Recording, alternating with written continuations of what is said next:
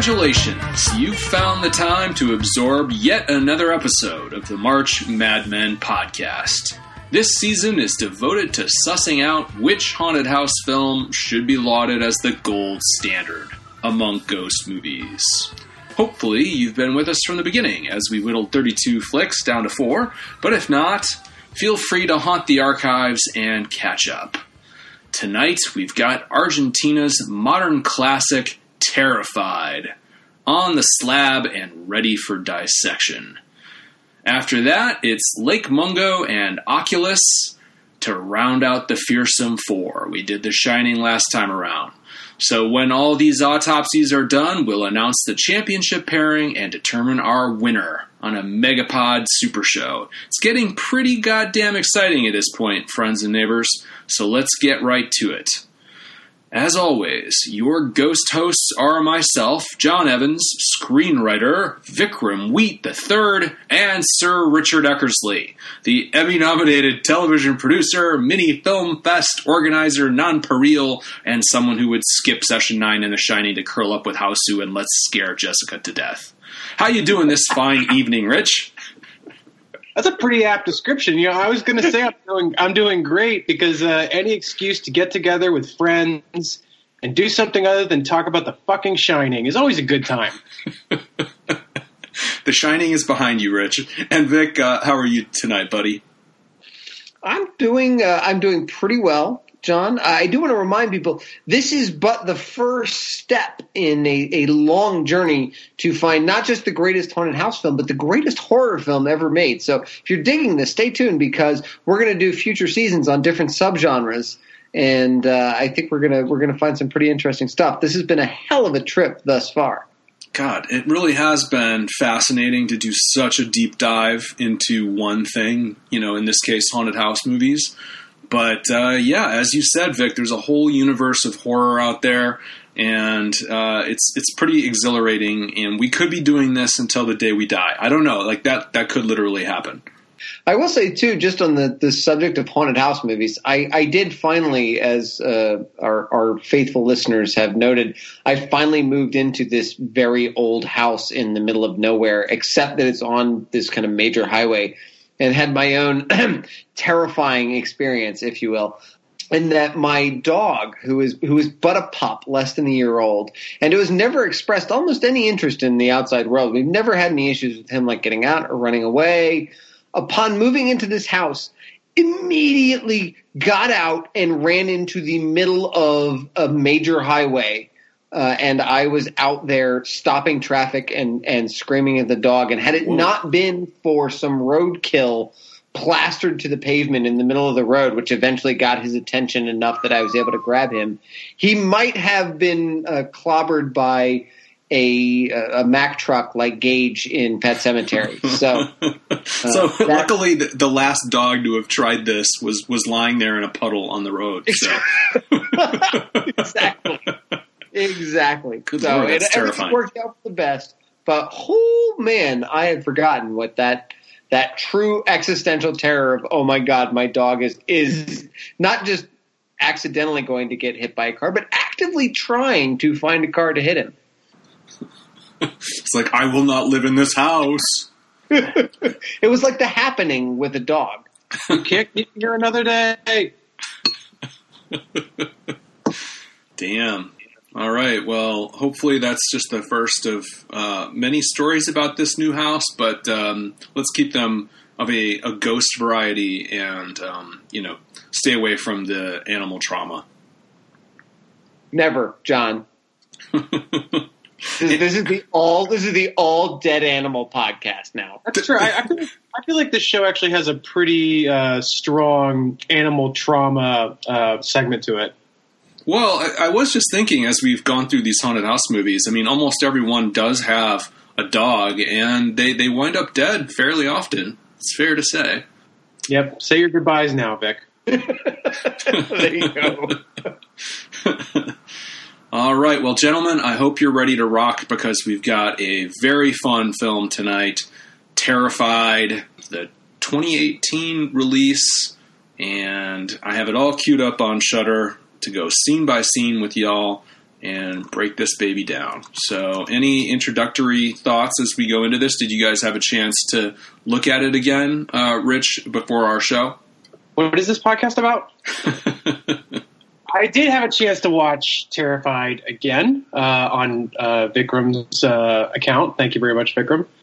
I'm sure anyone who's paid paid attention so far knows this, but this movie is definitely a little under the radar, especially for people who are only casual fans of the the genre. It is a Shudder exclusive, and it's a movie that I think caught a lot of us by surprise. Whether that's uh, whether that's good or bad is something we can hash out in this podcast. But you know, this is a movie that at least I hadn't heard of before this competition. So it's it's exciting to see that's made it to this far in the competition. Yeah, yeah, like a whole universe, uh, a century of haunted house films out there. And October 2017 is when this film premiered at Morbido Fest, uh, presumably in Argentina. And uh, then went on to a wider release in 2018. Vic, did you get a chance to to re-screen Terrified? I sure did, and I can tell you that this the icon for this was on my home screen of my smart TV, and my son was like, "Dad, why is that always on the screen whenever I turn on the television? it, it scares me." Uh, it is a it is a very disturbing cover. It is. It is. I You think, know- it's a, I think it's a terrible cover. It's so cheesy looking. Like it looks so low rent compared to how good the film is. I mean, I'm glad you guys are excited about it. But I actually have it. I have a, I have it here in my notes. Like that's one of the things that bugs me about this movie is that I think the thumbnail is, is horrendous. It looks like straight to video garbage. wow. Well, my my traumatized seven year old disagrees with you. I mean, I think you can quibble with the execution, perhaps, or you know, fonts and sort of like some le- lens flare or whatever. But I mean, I think the concept of this guy splitting in half, like the wall, like it's basically the crack in the wall that figures very prominently throughout the movie as sort of this interdimensional doorway, is sort of represented in the middle of this ghoulish figure's head, and I don't know, it's it's it's a very disturbing you know, ghost face on top of it. I, I don't know, man. It works for me. So yeah, take that, Rich. I'm Yeah. happy for look that that dude that dude. You know, we can we can get into it when he shows up, but like that dude works really well in the context of the movie for me. But I think it's also one of those cases where it's like the the effects in this movie are just good enough for the amount of time that they're on screen, but you don't want to like you don't want to linger on them too much. So doing a freeze frame of them, not not the way that I would go, but you know, it, it drew you guys in, so so here we are. So who am I to complain? Yeah, I think the effects are fantastic in the movie, but yeah, I haven't subjected them to that that level of scrutiny. So it's going to be fun to roll through it. Why don't we get started? Uh, I've hit play, and so I'll kind of um, guide us along. And let's just talk about this movie. It's pretty brief. Um, it's only an hour and a half, not even it's two minutes short. So of of of ninety minutes, and it goes by fast. But but John, how are, how are we going to turn this into a four hour podcast? You know, I have a feeling we could turn anything. We could turn The Shining into a four hour podcast. So, uh, the movie begins, and uh, yeah, this is a good example of how we could elongate this because I, I noticed something watching this movie right away that I wanted to kind of run by you. Like, the opening shot is this slow. It doesn't begin with you know a lot of fanfare. There's very very few title credits or you know it's not a title sequence in any way. There's just a couple of basic credits, and then we're slowly moving in through this kitchen um, towards this ordinary housewife uh, with an apron, you know, doing her dishes. But the the camera just slowly dollies in, trucks in towards her, and I noticed like in a larger sense that this is a technique that I'm seeing a ton of in in movies these days. Like the camera in horror films is always just kind of slowly advancing on things, and it, it, it is a dynam- dynamic technique. But we're just basically going to see her looking down her drain. And the first thing I kind of wanted to throw out to you guys regarding the scene is that I, I have street noise. I, I don't live out in the middle of nowhere. I have cars going by and whatnot a lot. But I I'll be damned if I can really hear what she's hearing. I don't hear voices. It doesn't. Um, the subtitles don't give us voices. Have you guys ever like really heard? Anything substantive here beyond just the gurgling of the drain because she she talks about hearing uh, very specific things coming from from her drain I mean, I'm, I'm pretty sure that we never hear the things that she reports to her husband later, which I, think she says, like, they, they said they were going to kill me. Um, if, if memory serves me correctly. I don't think you ever hear anything that specific, but I can tell you that definitely the, the last couple times I've watched it, I was able to hear the sound of, of voices. I couldn't make out any words, but also they could be you know speaking Spanish, and so I'm just not picking up on them. Mm-hmm. But it seemed to me like they were keeping it pretty abstract. Yeah, there's definitely. I had the same thing. It's like it's like looking for the predator in the predator movies.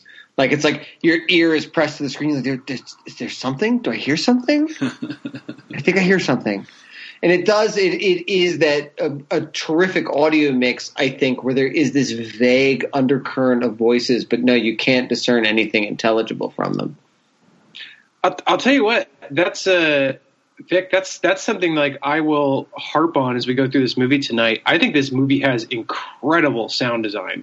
Mm-hmm. Like for for a horror movie, I think this is this is way above average in terms of all the little nuances and bits and pieces that really make a, an effective like sonic environment for horror. And this scene, I'm sorry you're missing out on it, John, because I do think that this this scene is a very, very good example of that. The the crossover between uh, the the gurgling of water going down the drain and the the guttural voice uh, of a demon, like it, it turns out, are, are, are fairly similar. So it's it's fun to hear it cast in this light where you're you're not quite sure what you're hearing, but you know that it's not a natural sound. It's not just the sound of water. I took something interesting from this scene as well. I know we talked about the the last time we spoke about the film. We talked about how specific the the shared walls were to Argentinian neighborhoods, and that that sort of created the sense that you couldn't you, you didn't have to just haunt one house that you could haunt sort of a neighborhood because they were all connected. But this scene reminded me that everyone's sharing pipes as well. And it actually really made me think about it in the same way that something that is in the water that is in the pipes is something that is not contained to a, to a, a singular structure that it can spread out in ways that makes it very scary Mm. Hmm. Yeah. I mean, I always think of it when I see this scene, just because it you know has so many beats where uh, drains of you know sinks and storm drains and all those things are kind of portals to voices and and sometimes a lot more um, in terms of menace and threat. So I definitely see that connection, but like how the evil moves around in this world uh, of the of the film is is kind of hard to get a, a handle on. It's not like there's like one mythology or, or, rules that, that you, you oh well it, this is this is what it does. This is how it travels. Because you know it, it's also behind the walls as well and yeah, it just kind of it, it, seems to permeate between the realities because there's definitely an interdimensional thing going on here. We get mm-hmm. that very clearly with the sort of uh, parapsychology, you know, the meta science or whatever you want to metaphysical stuff um, rather that we get later. Um, because we do have a lot of researchers and experts that try to uh, decipher what's going on here, and, and the definite idea is that um, little portals begin to open up between worlds, and they um, bad things come through those portals, which is kind of like uh, From Beyond, which I saw again not too long ago. But that they they really have a very clear mythology in that one, which kind of governs you know when this machine is on and when it's off, and that's sort of where the the, the, the barrier between the worlds gets fuzzy it's definitely the mythology behind this is definitely very Lovecraftian, and I think From Beyond is a is a good comparison. Although I think there there are certainly others in the Lovecraft canon that that would apply. But yeah, it's it is that these are these are not ghosts and they're not demons. They're something from a place that we literally just can't understand, uh, and that does make them terrifying, even in a way beyond the more strictly religious demons and things that we've encountered in paranormal activity and the Amityville horror and some of those things. And I think we've all developed a preference for demons over uh, vengeful spirits. Yes. But this is something, this is actually something else entirely. And it does make this movie stand out from the rest of the pack. Well, it, it's interesting because you say they're worldly, but then they have a very physical presence in this film. It's, it, even after like you sort of have this explanation that they're both like, you know, they're in this world and, and they're not, like depending on you know what your your point of view is, even in some cases, they they have a real physicality to them. And even this scene that you're talking about that opens the movie, you know, maybe this is something that like shows up in it. I I never got around to reading it, so maybe you can tell me. But I always think that the the bubble in the sink when she washes more water down the drain and and a, a, a layer of uh, water forms over the, the drain, and then it slowly pulses in the in the cadence of breathing. Gives this real, very organic sense of a creature that is that is living inside the the framework of the home. Yeah, yeah, th- so, it's creepy. It's very unique. I have a question. If we're if we're getting to, uh, I believe this point in the movie where uh, the the husband shows up. Uh, mm-hmm. Uh, I apologize, forgot his name already, but he mentions that. Hey, you remember we hit that dog, and then uh, you know, guess what? You won't believe it. The dog's still alive. Is that tied to what's happening in this film? I'm I do not know. You brought that up. Yeah, I had, I had the same note. I was like, "What is this about?" Because they really go out of their way to like to let this guy tell the story.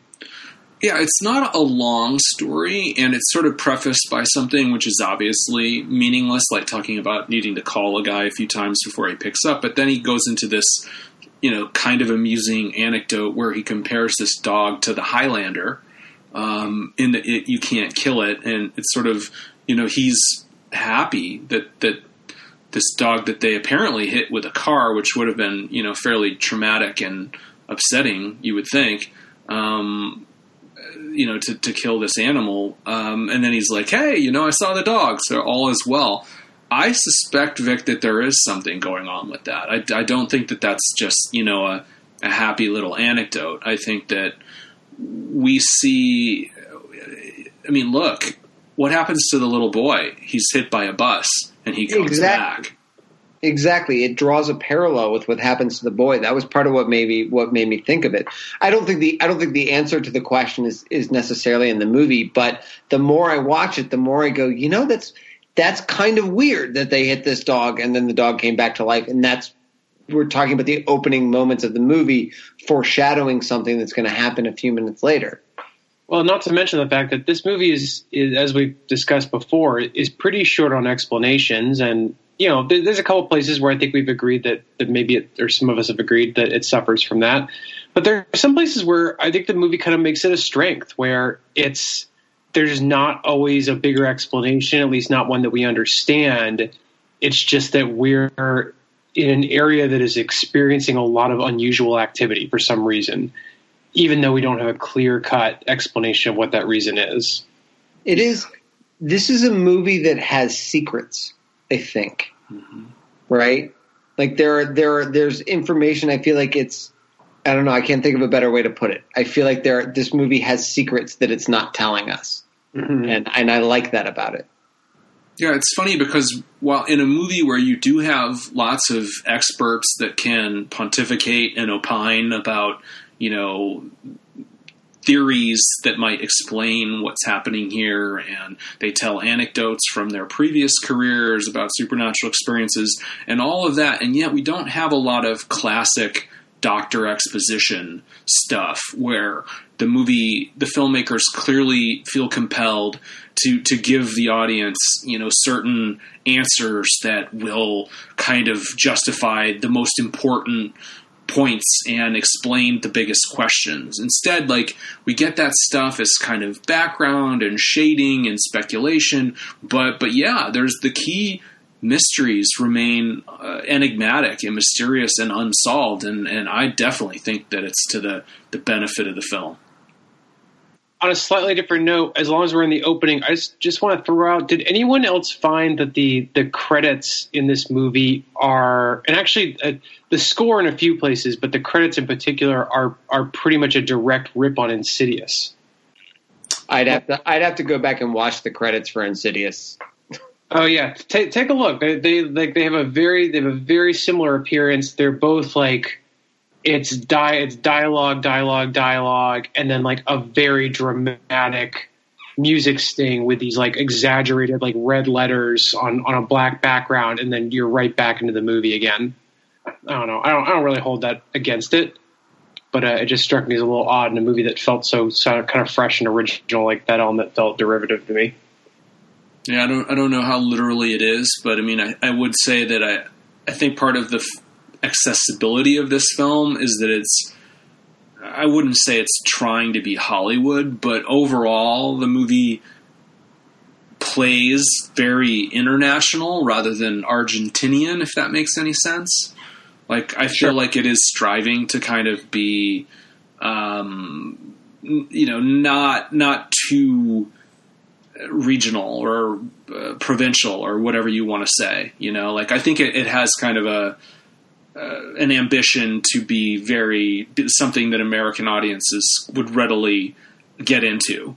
So maybe, maybe there's some, you know, it should feel like an, a movie like Insidious was was a thought process. I don't know, which was obviously you know very mainstream. So who knows? Well, I would I would definitely say that the uh, Damien. Anybody have a stab on his last name? Pronunciation, God, man, no. No. Anyways, definitely a student of the genre. Like you can see in this in this film that this is someone who knows horror, who knows what works, who's really studied. I I would be stunned if he if he hasn't seen not just James Wan, but like all the movies that we've discussed in this podcast. I bet he's probably seen all of them and has plucked the things that worked and then spun them in this own, you know, his own interesting web. Um, mm-hmm. But yeah, this is this is not the work of someone who's who's never been to the movies. Yeah, definitely, definitely. Uh, the other big note of that scene is uh, that's really his wife's only scene. It's it's Juan is the is the husband and, and Clara is the wife, and uh, Clara has this sort of shell shocked thing going on. Like she seems almost disconnected from her own fear and she's in this sort of not catatonic state, but but you know she seems kind of um, numb already uh, to what's going on. Maybe resigned, I don't know, but but she doesn't have a lot of affect, and he doesn't seem like he, he's he's listening at the drain, and you know taking it fairly seriously, but he doesn't hear anything. And, and, she says, I know very well what I heard. I spent all afternoon listening. But at the same time, she's not getting worked up about it either. She just says they were speaking.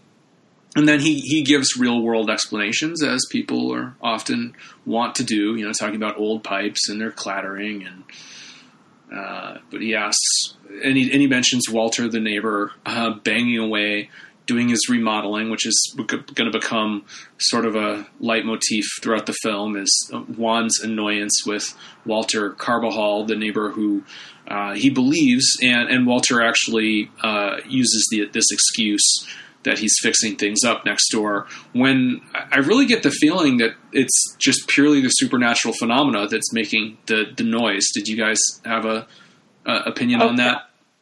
Yeah, I mean, I, I, I think so. I mean, I think we're certainly led to believe that. I mean, uh, part of this is that, that's worth noting that, you know, as I went back to revisit this film this time, is that we're starting the movie in the middle of the story, um, for no no real discernible reason um, that that I can tell. Like the the events that happen with with Walter and and his haunting have already occurred well, yeah, the, the, the film definitely is playing around with with time, as we've discussed previously. Like, there's a certain point uh, in the film where we kind of catch up and we, we move linearly, but um, it's going to be fun kind of going through the different time frames and and assigning kind of where each of these scenes that we see where they fit into the narrative and maybe we will see some design or purpose to that as we go along. I feel like from a structural perspective, I know we talked about this movie in comparison to Ju-On, uh, especially uh, in regards to the structure. And I think that part of what Ju-On gets away with is not developing the characters a lot because we're so engaged with figuring out where we are in the story and the way that it keeps bouncing around.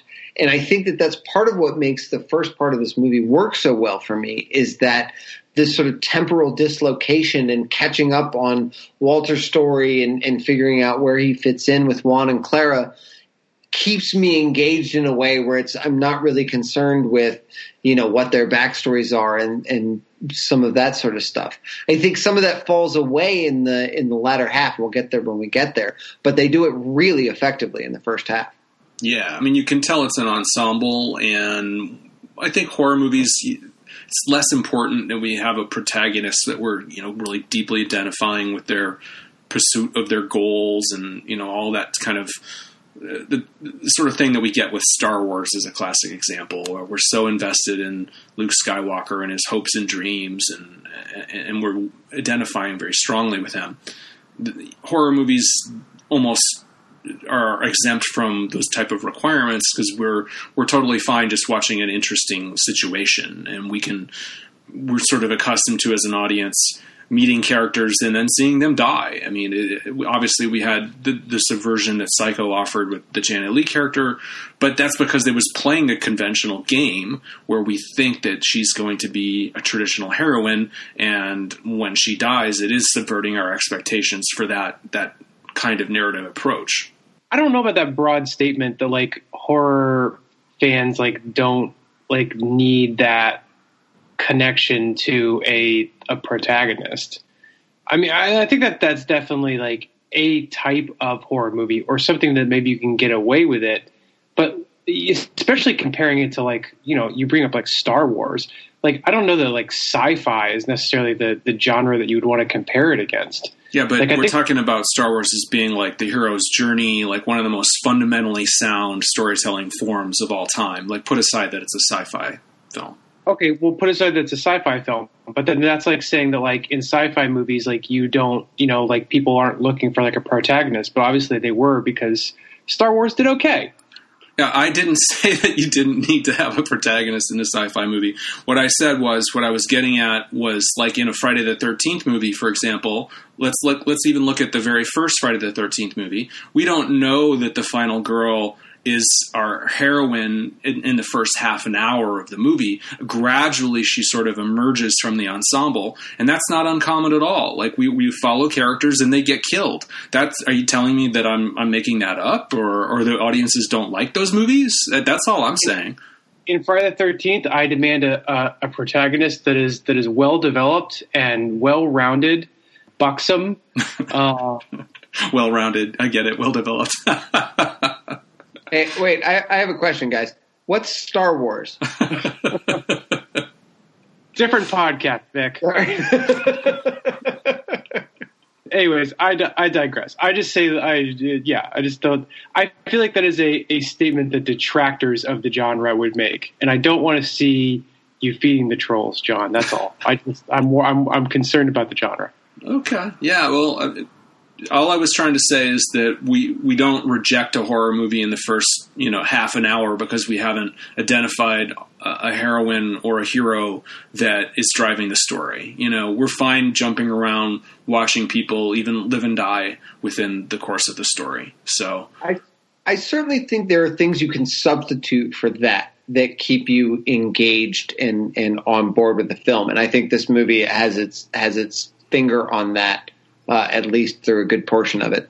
So yeah, I was going to say before all of that that maybe we should um, look at this sequence in in a little detail because it's really masterfully done. As she just goes into the bathroom, and that's the last we see her alive, and it's just a very casual. Okay, she's going into the bathroom, no problem. And then, you know, we cut to uh, Juan in bed and he just hears a, a thump and, you know, he's annoyed. And incidentally, it looked like her light is what woke her up. Like her bedside light was on and that's why she woke up and went to the bathroom. I don't know what to make of that, but it's almost like maybe the house turned on the light and woke her up, got her moving so that it could knock her off.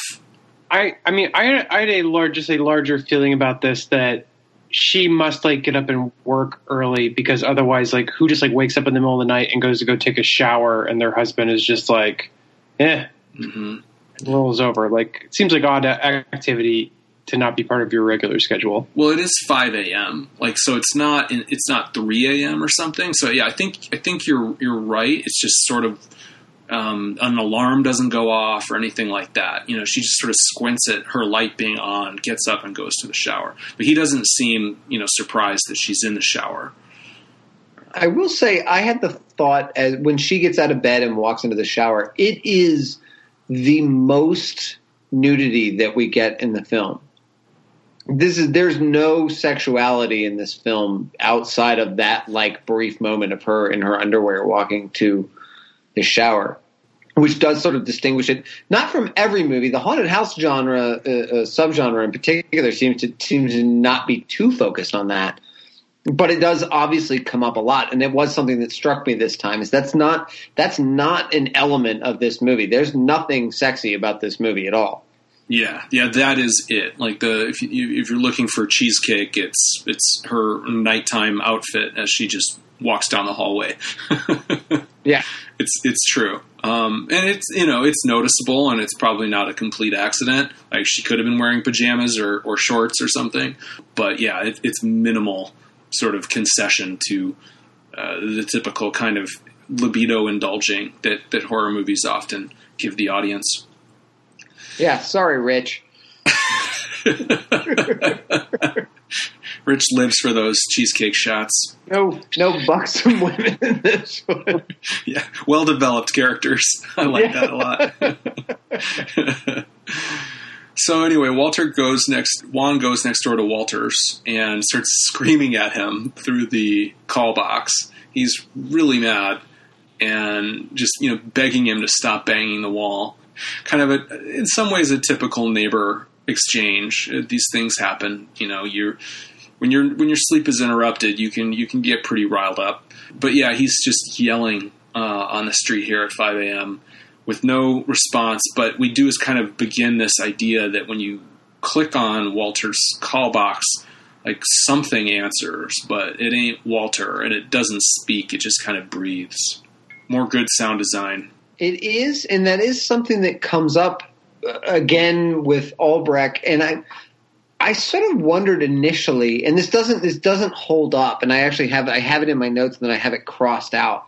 But if there were specific rules for each house, like if there were things happening in one house that were different from happening in another, that were different from happening in the third, and it doesn't it doesn't really hold true. They do eventually start to bleed over, but initially you do get this weird like the drains are happening to Juan and and uh, Clara, but there's nothing really about that in Walter's place. Walter's got this thing under the bed where if you look at it from one way you can't see it, and if you look at it from the other you can. Again, it, it doesn't it, it doesn't play out that way, but it's I don't know. It was sort of interesting to look at it and go, God, is it, it are the rules changing from one place to another? Again, you're really on your toes, just trying to figure out what the hell is going on. yeah, it seems like each house kind of their haunting has its own flavor and characteristics, and you, you, the guy that is haunting Walter does appear to cross the street later in the film, and you know it doesn't seem like the phenomena is necessarily locked into or limited to either to any of the locations, and, and nor does it seem like in a traditional ghosty way, like, oh, well, that's the spirit in that house because that spirit story was in that house, and, you know, this house has its own backstory and its own. No, like, it kind of feels like these beings, or I think they use the word being at, at some point in the movie, have kind of their doorway is in one house and they sort of stay there or stake their claim or they're sort of mostly influencing that that area, but but they are sort of new to our dimension from their own. That's kind of the impression I'm getting. Uh, did you guys notice that uh, the guy uh, Juan has these little skulls on his shirt? It's apropos of nothing, but it's kind of amusing. Yes, I actually did take note of that. so he's taking note in this scene that uh, that's not Walter. Like he he starts to after all this maybe couple two three minute sequence realizes that the source of this thumping that he's hearing is coming from within his house. And he asks, The calls are coming from inside the house. But he says, uh, Clara, is that you? Is that you banging? He says. And he sort of wanders. He's got a very, by the way, schlubby bod, which I appreciate. this guy doesn't look like a typical, you know, professional actor. So he goes into the bathroom, and it's this just unbelievable tableau that confronts him and the audience, which is just all of these. The blood stains are clearly like impact marks, and there's like there's some smearing and dripping and everything, but basically you're just seeing all of these places where either the front or the back of her head has collided with the tiles of the of the shower or the bathroom wall or high up the wall towards the ceiling as her lifeless body is just being thrown in a somewhat rhythmic there's almost a pattern to it just back and forth but at sort of different trajectories. And I've seen a lot of horror movies but this was the point where watching this movie the first time I'm like holy shit this is a find. Also, good good crunchy sound effects in this one. A lot of a lot of celery stalks being twisted uh, to accomplish the the sound of her being smacked against this wall. I feel like you hear a lot of little bones cracking. A very very rich and and visceral uh, audio here. Oh yeah. I had the thought watching it this time that if only he had realized where the sound was coming from initially that he might have been able to save her. And it made it a little more tragic when he's when he's sort of clinging to her body and getting blood all over himself and essentially framing himself for the crime. Yeah. Um, if only if only he had you know paid more attention to which direction the sound was coming from, he might have I I don't know, maybe he wouldn't have. But that she's long dead by the time he gets there when you realize how long this has been going on the audience is very much aware of how long because it's like, oh, so this is the thumping we've been hearing for like three minutes. and also, like maybe with the exception of the kid, I think this is the only time where you really see the the entity or whatever it is kill someone in this movie. You you have people who are injured but yet continue to live. This is the only character that I, I think is is just outright killed. Yeah. Well, uh, no, Yano, I believe, what's his name? Uh, Yano, yeah. Who, oh, who gets the glass in his eyes and all that. I, my, my assumption is he's dead towards the end. And then Albrecht is killed as well. Well, Albrecht also shows up as a, as a, as a, as a creature. Well, yeah, so that's it, one of the concepts of the, one of the concepts of the movie. I, I think that differentiate it one of you guys was talking earlier about this, and I almost brought it up, but yeah, this is a movie where when you die, you potentially become part of it, which is something we see in various horror films, but not usually ghost films, right? Uh, I don't know. I don't even know that I would call this. I, I would not call this a ghost film. No, and Albrecht says that when in in her sort of brief explanation of it that these things can take they're in the water or the water is is the the method of transmission from this other dimension but that they can take you over. And there's a couple instances where they're like have you have you had any water to drink? And so i think it's not an accident that clara is killed in the shower. You know that that is that is how that thing gets into her or at least you know what it's using in order to manipulate whatever it's manipulating to smash her head into the wall 57 times Oh, we see Walter also uh, in a possessed version of Walter in the wall later. Um, so it does assimilate your soul, or however you want to think of it. So yeah, it cuts from that to the scene. Like this is a very logical transition where we see that he has been put in a mental facility, as one might expect. But these three, I wouldn't. I guess it's fair to call them all elderly, though they're of somewhat different ages. These three paranormal investigators come and they say that they believe him. Uh, John O says that. I think it's possible that uh, when I watched this scene, it jumped out at me. I think it's possible that George Lewis as Rosenstock might give the best performance in this movie.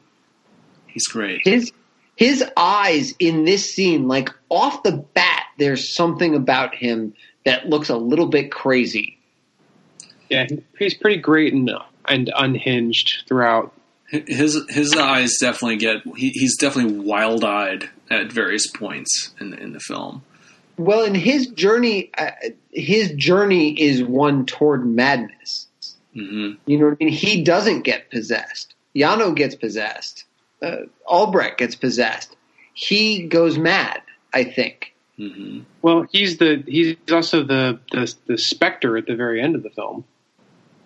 oh, I That's guess true. that's true. That's true. Yeah, they. That's what how Juan describes him uh, at the end, and then we see we don't see him, but we see the. Uh, he apparently there's a little bit of poltergeisty activity. There's a sort of telekinetic chair being thrown um, at the camera, uh, which is our sort of final sting of the film. And yeah, the the implication is that it's it's um, Rosenstock Rosenstock. I, I, I will say you mentioned the Wild Eyes, Vic. Uh, I do think there's a there's a fun game to be played here of like who, who would get cast in the American remake of this movie. Although I guess the, the remake they're doing isn't American, is it? It's a Spanish production. No, it's going to be an American production, right? Uh, yeah, yeah. I, I mean, I think it's definitely more geared towards a an American audience. Yeah. Yeah, sure. Anyways, I I I, I throw out a, a Jeff Goldblum for Rosenstock. Yeah. Holy shit! Would I watch the hell out of that movie? That's awesome. Love it. And uh, yeah, Albrecht. I mean, we have so many older actresses that could play her. Yeah, it's great, fun to think about, and maybe by the time you guys are listening to this, that movie will already exist. But uh, right now, it doesn't. so the other big, interesting sort of mythological piece of the puzzle that we get here is that they bring him photos of something a similar case that happened, I believe, in this country, in the United States. hmm And it's interesting that they're drawing lines between these cases. They're making connections between this 1998 case in the U.S. and what's happening in his um, neighborhood and what happened to his wife. And, it, uh, you know, not to think about prequels or sequels or whatever, but I mean, it is kind of cool to think of, well, what what causes this phenomena to suddenly um, occur in one location versus another? And the answer is that uh, Rosenstock has a glass case uh, where he's been keeping a a haunted doll. yes. I, I just assumed it was Jason tied to home, re- home remodeling. Anytime someone remodels a home, they invite some sort of interdimensional uh, uh, demon into their world. It's a, it's a good point, Vic. For for all the houses in a in this genre, I don't feel like there have been a whole lot of remodeling scenes, which does seem like it would be the the first thing you'd be doing when you move into a haunted house. But that's kind of a good uh, segue to Walter Carbajal, the, the the neighbor, because it's his um, remodeling, quote unquote, that segues from this scene to the Walter scene, and Albrecht is the one that kind of brings up his name, and the others two other two investigators look at her, and it smoothly segues to him calling Dr. Albrecht's office, and uh, I know uh, Vic is eager to talk about this scene, and, and so am I. but he can't get a hold of her because she has. I can't tell if this is the world's best receptionist or the worst receptionist because this woman just will not let poor Walter speak to Dr. Albrecht. He's desperately making his case, and she just gives him the runaround, just this coldly playing the gatekeeper, and uh, obviously, eventually, he gets her attention somehow. But wow, it's it's hard to to get through this this assistant that that she uh, on the front line. Well, there's something sort of cryptic about her too. Mm-hmm. It's not just it's not just that she's playing gatekeeper. Like I think doesn't she? She actually sort of hangs up on him at one point. Yeah, and it's I, it really I really had this sense of like again there there are secrets to this movie, and I got the sense that not just that she wasn't going to let Walter through, but that she didn't want to. It was it was a little hard for me to to understand exactly what role she was playing. But it wasn't again, it wasn't just like trying to get through to Anna Wintour or something. Like she was she was being she there was it, it, fit in tonally with the movie. She was being cryptic. She was being weird. She wasn't there were things she wasn't saying. You could try other experts. I've called all the other experts. Well, I'm sorry, we can't help you. Click. You know um, you know, like three days of the Condor ish or something. It was, it was, it, again, it works. It's very cool in the way that it works. But I just wondered, like, you almost get the sense that Albrecht is intentionally avoiding Walter or that, that there's something that they don't want to talk to him for a specific reason. But I can't, obviously, I can't articulate what that might be. But did you guys catch any of that? Did you feel any of that? I, I did, and I, I think it's. I really didn't know what to make of it because then you know, Albrecht does eventually show up later investigating the case, and she she doesn't, you know, not not to get like too ahead of ourselves here, but like she's not showing up because Walter shared video evidence with her because Walter doesn't make it far enough to send the video evidence to her. So what is it that happens in between the the the blocking of of Walter's calls by this assistant and the, and the time when Albrecht takes the case? I, yeah, I can't figure out what's going on here or, or what the, the point of this exchange is, other than to keep uh, to keep uh, Walter on the hook for suffering this uh, this haunting as long as possible. I think she references that he did reach her with some photographic evidence. Uh, we'll we'll find out when we get there, but I, am pretty sure by the time she does show up, it, it, it's clear that um, she she gets the message and she believes him, but it's just too late for him. Um, however, that timing exactly played out, I don't know. You know, maybe he sent off a tape or something, and then he died the next night. You know, before she saw it and got back to him. You know, the next day. That was kind of my interpretation.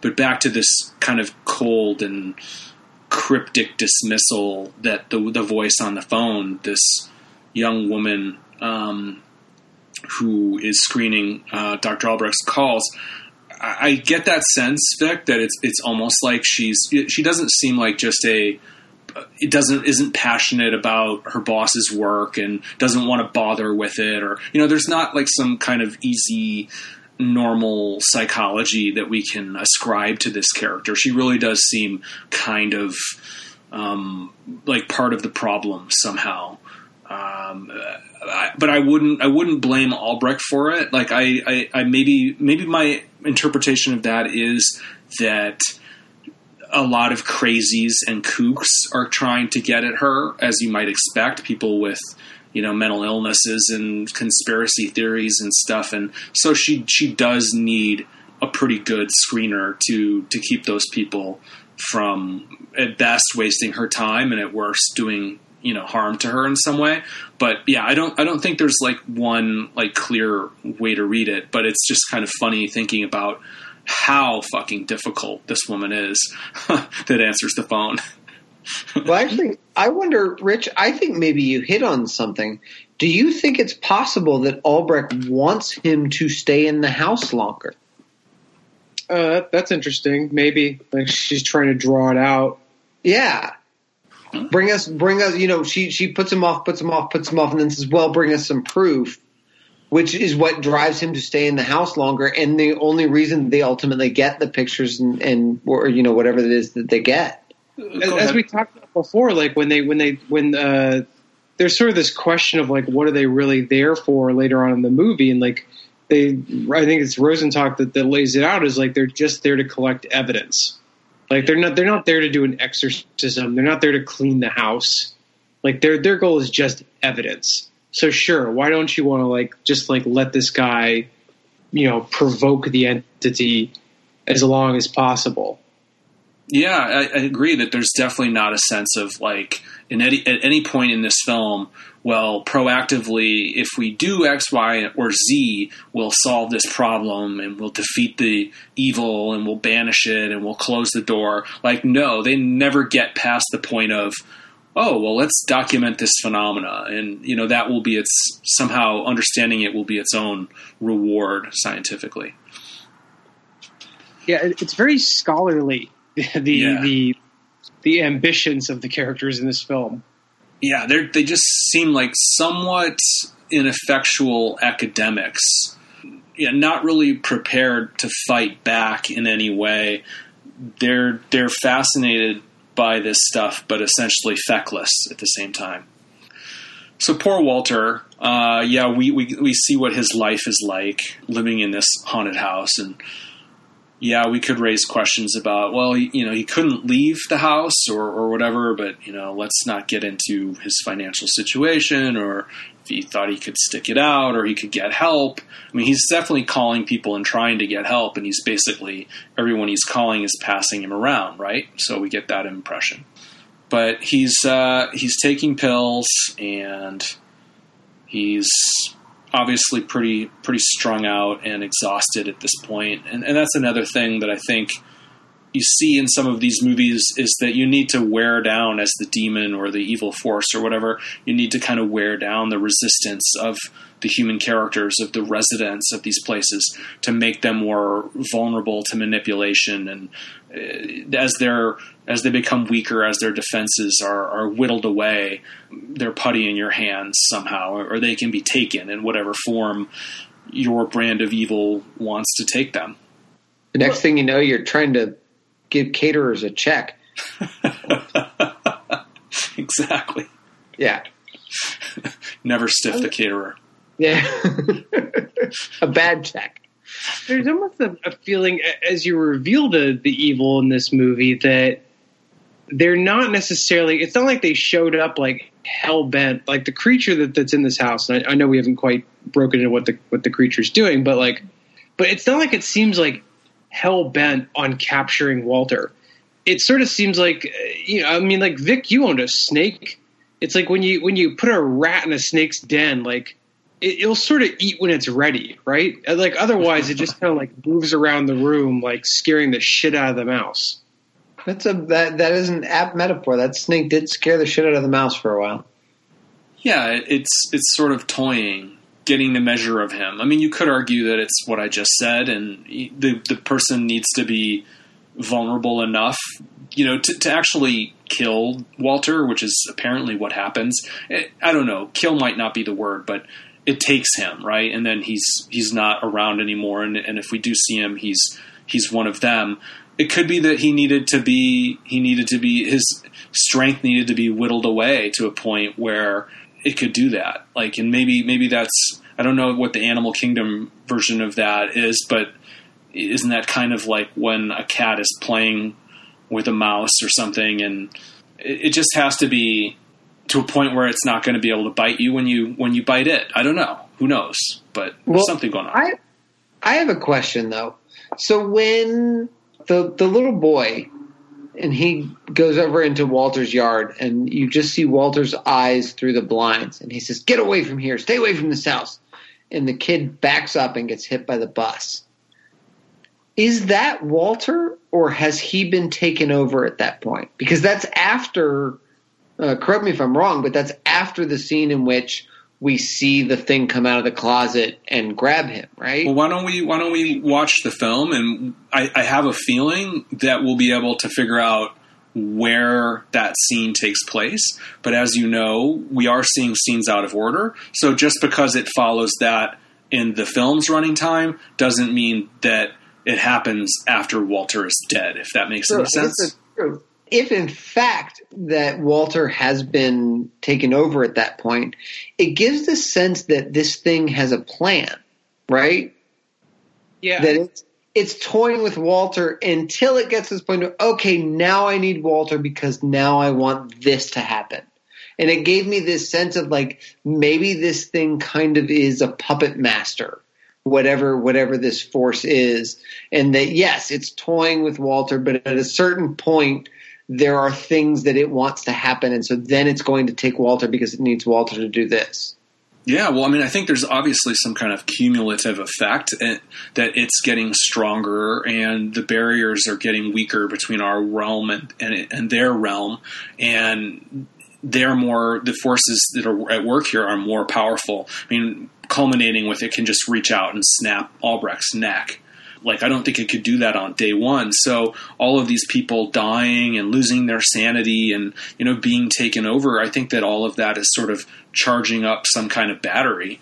And maybe that's the that's the plan is just to, you know, gradually you have to you have to crawl before you can walk. And you know by gradually terrifying Walter and you know making him so sleep deprived that it can take him you know maybe that gives it the strength to to take uh, Clark, Clara in the shower or you know maybe maybe the little boy dying causes so much psychic harm to the mom to, that it, it, it, makes the evil more powerful and, and ready to do you know whatever the next move is. It's kind of hard to follow this because of the chronology being so mixed up. But I mean, I bet you could draw a line once you once you did lay everything out chronologically. I bet you could draw a line where the the the power of of the evil is arcing upward, you know, steadily that certainly feels right to me for the way that the movie plays out. And in many ways, that little boy getting hit by the bus is the the thing that pushes everything toward this climax, toward the point where yes, it can reach out and, and snap Albrecht's neck. So it does seem like it's it's pushing to get to that point. Yeah, uh, that's such a that's such a pivotal point in the film in terms of what happens afterward. Yeah, 100%. So right now we're at the point where I think we first see the uh, the man under the bed, and it's a great subtle shot. It's brilliant actually because we're looking right under the bed, and there's nothing there. And as the camera, uh, you know, lifts upward, to follow Walter as he stops, you know, looking, peering under the bed as he kind of straightens up and just kind of gazes out across the room. We get just the last few frames of under the bed, and during that time, we clearly see the figure, this this emaciated, giant, bald man thing, suddenly loom forward. So you, you just get a quick glimpse of him before uh, the camera, the, the frame, you know, crops out what's under the bed. It's fantastic. Yeah, and he's such a he's such a good uh, creature design. I mean, yeah. for for what essentially like a, a humanoid, like he is so like pale and and floppy, mm-hmm. yet feels very alive. Like feels very uh, I don't know. Viral is the is the the is the word I'm looking for. But you know, you know what I mean. Like he he definitely has like energy. He's not lethargic. He's not dying. He's not a decrepit zombie. Like he feels like a primitive humanoid creature, but one that is very like alive and, and seeking. Yeah, yeah. I mean, that's back to sort of the multi-dimensional or even alien kind of notion versus typical ghosty, demony, dead things alive, you know, coming after you type of thing. He's he is more alive. Uh, there's a vitality to him. This is an, an interdimensional being's perverse interpretation of what a human being is. Yeah, that's a, that's a, very, a very, good description. It's not a reanimated corpse. It's yeah, it's it's something sort of a funhouse mirror version of what a human being should be. And it could even be taken so far as to say this is an alien interpretation of what a haunting would look like. Yeah. Meaning, like they're translating our our nightmares and our fears and kind of you know what it's picking up from the inhabitants of, of, of these homes and translating them in its in their own sort of interdimensional alien ways so that it, it looks and feels like a haunting, but that's it's not exactly that at all because yes, these are not ghosts. These are not traditional Catholic or you know this is not the devil in any way. These are these are just yeah alien beings essentially that are that have powers that are kind of closely analogous to what we would uh, ascribe to poltergeists and, and spirits and demons. And John, I would say too, you alluded to what a great not alluded, you stated right out what a great shot that is when we see the thing under the bed. And there's a number of those shots. Like when it comes to how the director handles the the actual physicalization of these beings, it's perfect. I mean, it's you're gonna, gonna mock me for saying this, but he opens the door just enough. He hits it just right.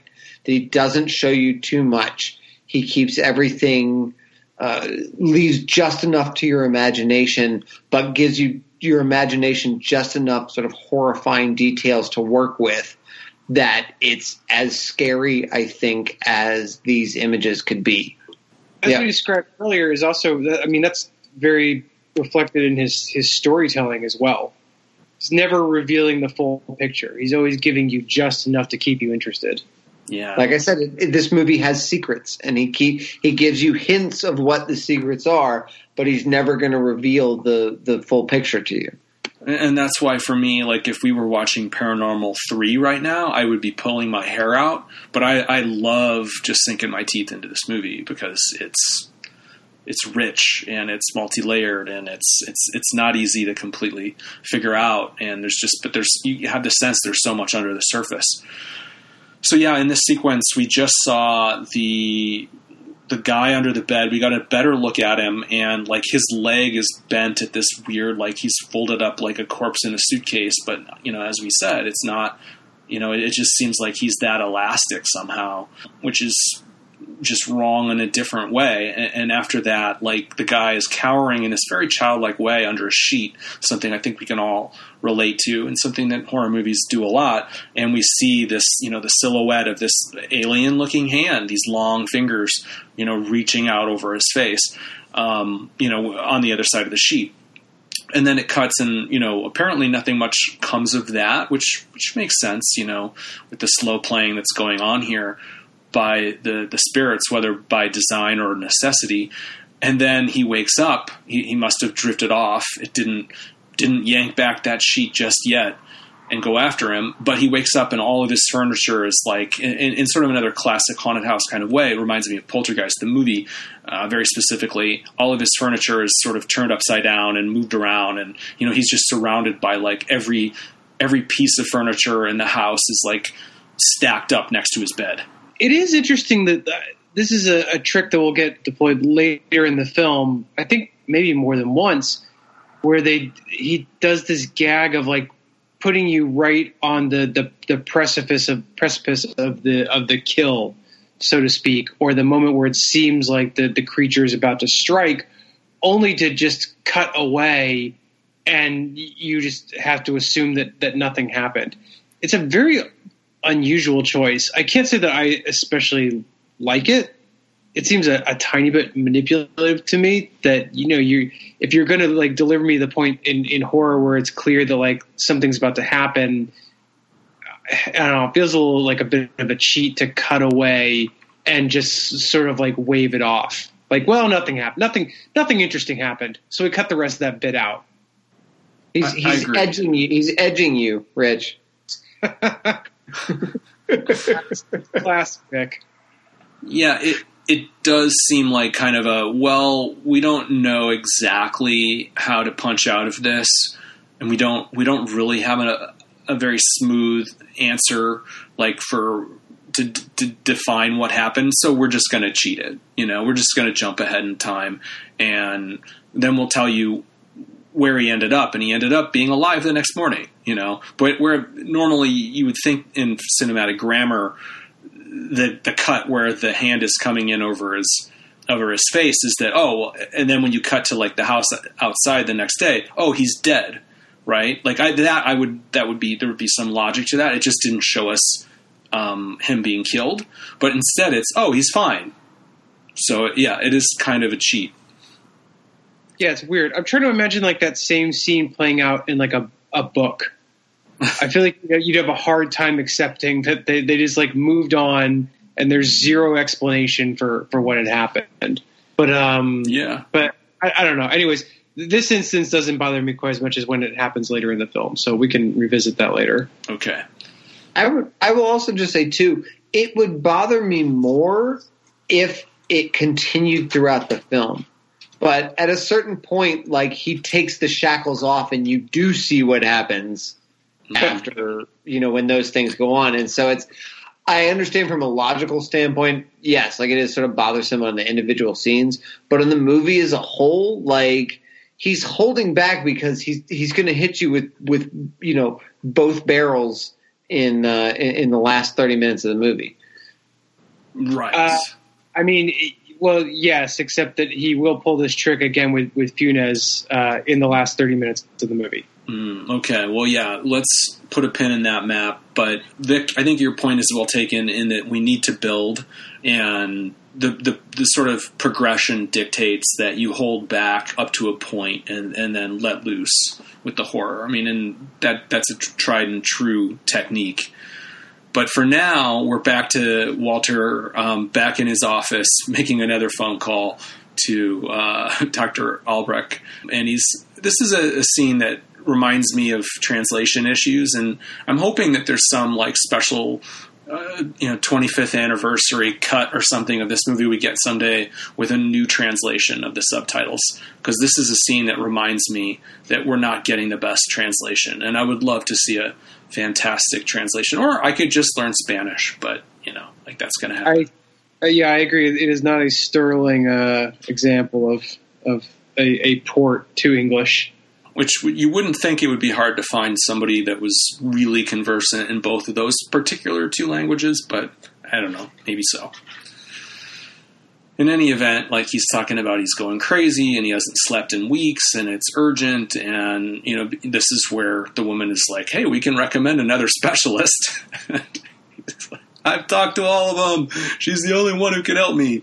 And we cut from there to him uh, coming home from work, and there are the two kids playing soccer in the street, including the little boy who we will soon learn meets a, a tragic end in that very street. And we're still getting the audio of this conversation, and he's saying to the, the woman uh, on the phone that, you know, how can I provide proof of something that can't be seen? And I think Vic, this is where uh, she ultimately hangs up on him, where she just says, "I'm sorry, Mr. Carpahall, we can't help you at the moment."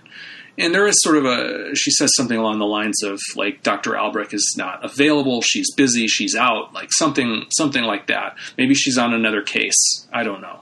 Uh, but he's he doesn't want to even walk into his own house, which is a point you get to um, when you're being terrorized. And this is where Juan comes up to him and what's going on in your house, dude? he just he confronts him over the, the noise his noise complaint, the ongoing beef that he has. And he, he, his wall is all cracked up as well. And this is what I was talking about with the poster and everything. This idea of this crack in the wall and what that represents and how it grows and sort of what's on the other side of the crack and and this is where we get the remodeling thing where you know i guess walter just doesn't want to say well i'm being haunted man um, you know he doesn't want to have this conversation with his neighbor and i guess open himself up to scorn and distrust and uh, you know maybe Juan questioning his his sanity and all that so he says uh um it's that i'm remodeling the place i'm fixing up the house and so that's a conversation that he feels comfortable having. I love this scene though. Like I love this moment in the movie where those two timelines intersect. Yeah. And all of a sudden now you have your temporal footing and you understand where we are in the movie in relation to what happened to Juan and Clara and also why Juan is is screaming at Walter about remodeling even though Walter is clearly not remodeling.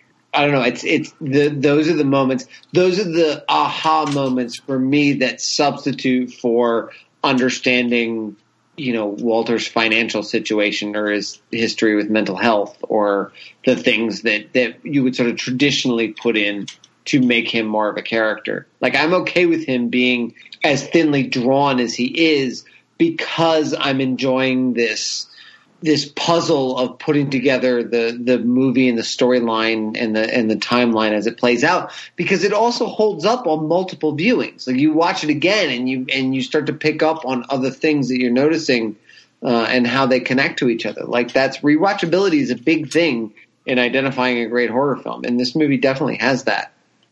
And I, I wouldn't argue with that, Vic, but I am curious. Like, do you see any sort of narrative value in this dissociative storytelling? Like, is there any is there any like real reason for the narrative to start with uh with Claire and her and her husband? To me, the the benefit of it as a viewer is that you are you are in a state of constantly being off your balance and trying yeah. to figure out where you are. And so it's we've talked about this with Oculus and we talked about it a bit with The Shining that if you can create in me the sense that I don't really know what's going on or that you're you're sort of recreating this sense of like what it would be like to lose your mind. That's really valuable. That's a way that I think you make a film that really stands the test of time. And when you when you have that disjointed temporal uh, structure that really connects with me. And I, again, I can't speak to anybody else. To me, I really like that. It's why you know Pulp Fiction is in my is in my top ten movies of all time, and I, I think that those moments really connect with me. But especially in a horror film where having somebody off balance and not really sure what's going on is really the point of a movie. Uh, it's really to make you feel uncomfortable and unsure of yourself and unsure of what you're watching. Yeah, this we we'll never know for sure unless we did our own, you know, the Phantom edit and we re-edited this movie in chronological order to see how it played. But I, I, think that this movie was not written, you know, conceived and written in chronological order, and then they're just like, you know what, fuck, we got to make this, we got to do some crazy shit in the editing room. Let's let's let's let's present it out of order.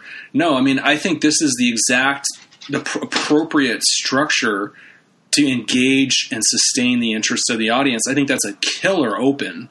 Um, the fact that it, you know, where it takes place in the narrative isn't as important as the fact that it's the it's the best scene to hook us and tell us what we're in for with this movie and hopefully you know be be riveted and, and ready for for more. Yeah i mean you're talking about being effective. Now i'm not saying it's good or bad. I'm just like i'm literally just trying to like kind of decipher it a bit is that you guys are talking about an effective use of, of like technique and style in storytelling. And i'm just wondering is there anything that this like lack of, of chronological storytelling is doing to enhance our understanding of the story? Is well, it doing any to to actually enrich like you know do do you gain something from seeing Walter's story second on a purely like narrative character storytelling level? And I'm not I'm not saying you have to. I'm just wondering if you do because I didn't.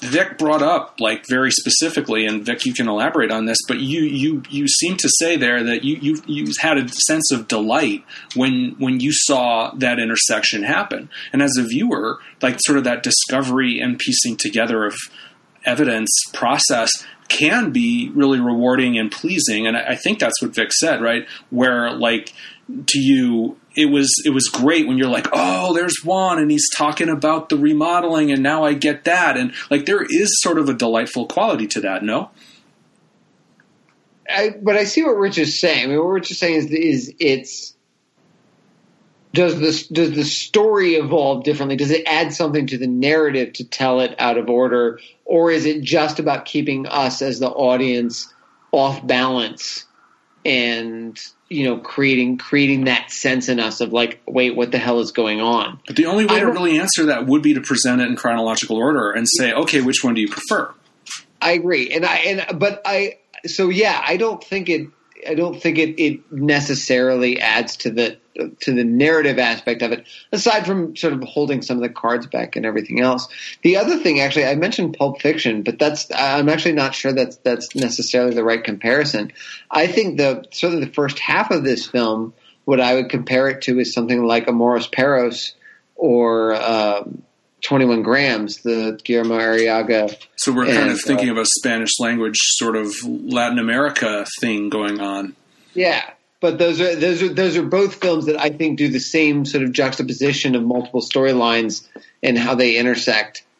Uh, so I think those are those are both uh, interesting touchstones. Well, that wasn't in vogue storytelling style in the early 2000s, right? I mean, it, it was certainly yeah. true in in know, films from Mexico and, and other countries, South America and and beyond, and as well as like Pulp Fiction. But maybe maybe there's some connective tissue to, to this Argentinian film, as that it was a tradition that was accepted.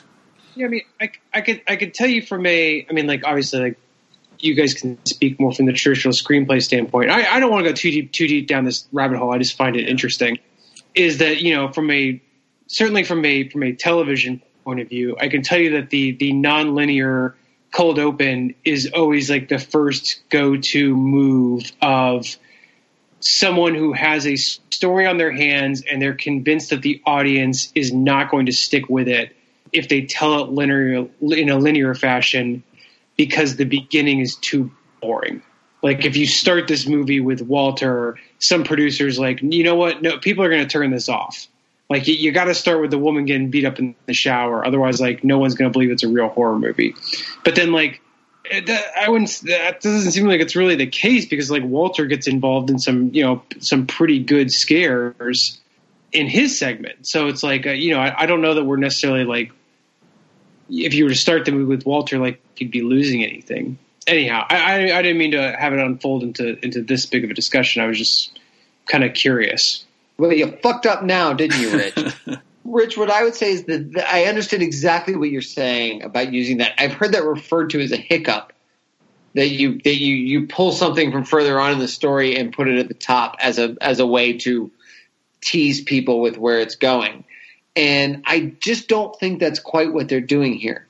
This feels that because the narrative is is disjointed enough that it's less about grabbing something to to put some you know to tease the audience with where it's going and more about really using that disjointedness as a way to unsettle the audience. Like it's it really is about creating a vibe and a tone throughout the film that again they they don't quite pull off through the through the whole movie but for the for the first half of it really does make me unsettled and keep me off my uh, you know keep keep me off balance when I'm watching it. Like it makes it scarier because of how it's told. The last thing I'll say is uh, I am a professional script reader and I've read tens of thousands of them and it's basically what I do all day every day at least in 2020. Oh shit, I just dated the podcast well, at least for the last year, I've been reading scripts every day, all day, and I will say that absolutely it's an incredibly overused thing to rely on the flash forward open and acknowledging cliches and avoiding them or subverting them is definitely something I like to see in a screenplay. So, um, yeah, point taken that in a way they are sort of going down a cliche route with with this. So that's valid. But I think that when you do it as artfully and intentionally and skillfully and effectively as this movie, it, it seems, at least to me, like, well, of course that's the way it should be done. And that's just a mark of, of good execution that I'm not immediately thinking, yeah, but what if they did it this way? And I think it would be better if it was chronological. Like, I, that would have to be proved to me. I innately accept this movie the way it is presented. And I think that's just sort of my way of saying it's, it's awesome. And it, it seems like exactly the way it should be. But in any event, uh, Walter moves on to um, talking to himself here and saying, "Do you want proof?" And he's setting up his his cameras, you know, to capture this thing in the act so that he can bring in Dr. Albrecht and hopefully gain her assistance, which is, alas, a, a, a failed enterprise, as we'll soon see. Uh, however, we get some really cool camera gags out of his little device that he sets up and aims at himself as he lies in this really pitiful bed. I was thinking the decor of Walter's house is like bomb shelter chic or something. You know, like there's no certainly no feminine touch, but you know, this is as oppressive a domicile as as you'll see a quote unquote normal person living in, you know, pre or post haunting. And I know the the the spirits or the demons, whatever the beings, rearranged his furniture, and he's probably you know not done a good job putting it all back together.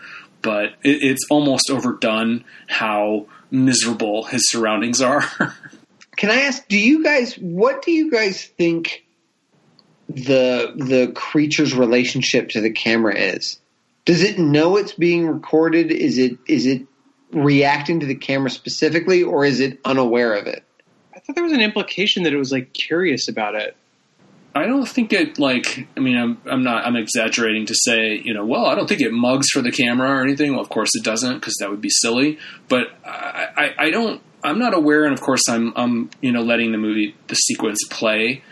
I know it shows up on the camera, but it, it, to me it seems indifferent to it, and I'll let you know if I see anything interesting as it plays. But what we do get, which is uh, I'm on the, a little on the fence about, and I want to see what you guys think, is he sees this very almost staged uh, shadow of the silhouette of of this thing's head looms in, and it reaches its hand out and wiggles its fingers. And this is all in silhouette, and it almost kind of feels like it's doing a shadow puppet. Did, did you guys notice that? Felt a little bit Nosferatu. I know exactly what you're talking about. Yeah. I didn't feel like it was making a shadow puppet. That's that's probably just me, but just the way the hand looks. I mean, it is kind of shaking in kind of a disturbing, palsied way. Uh, this is the one thing that I, I find not unintentionally comedic, but if like there was a Vic, didn't you find like a scary movie? One of you guys did a, a scary movie for uh, Spanish films. I think it was Rich. Rich, do you remember that? Yeah, yeah, movie.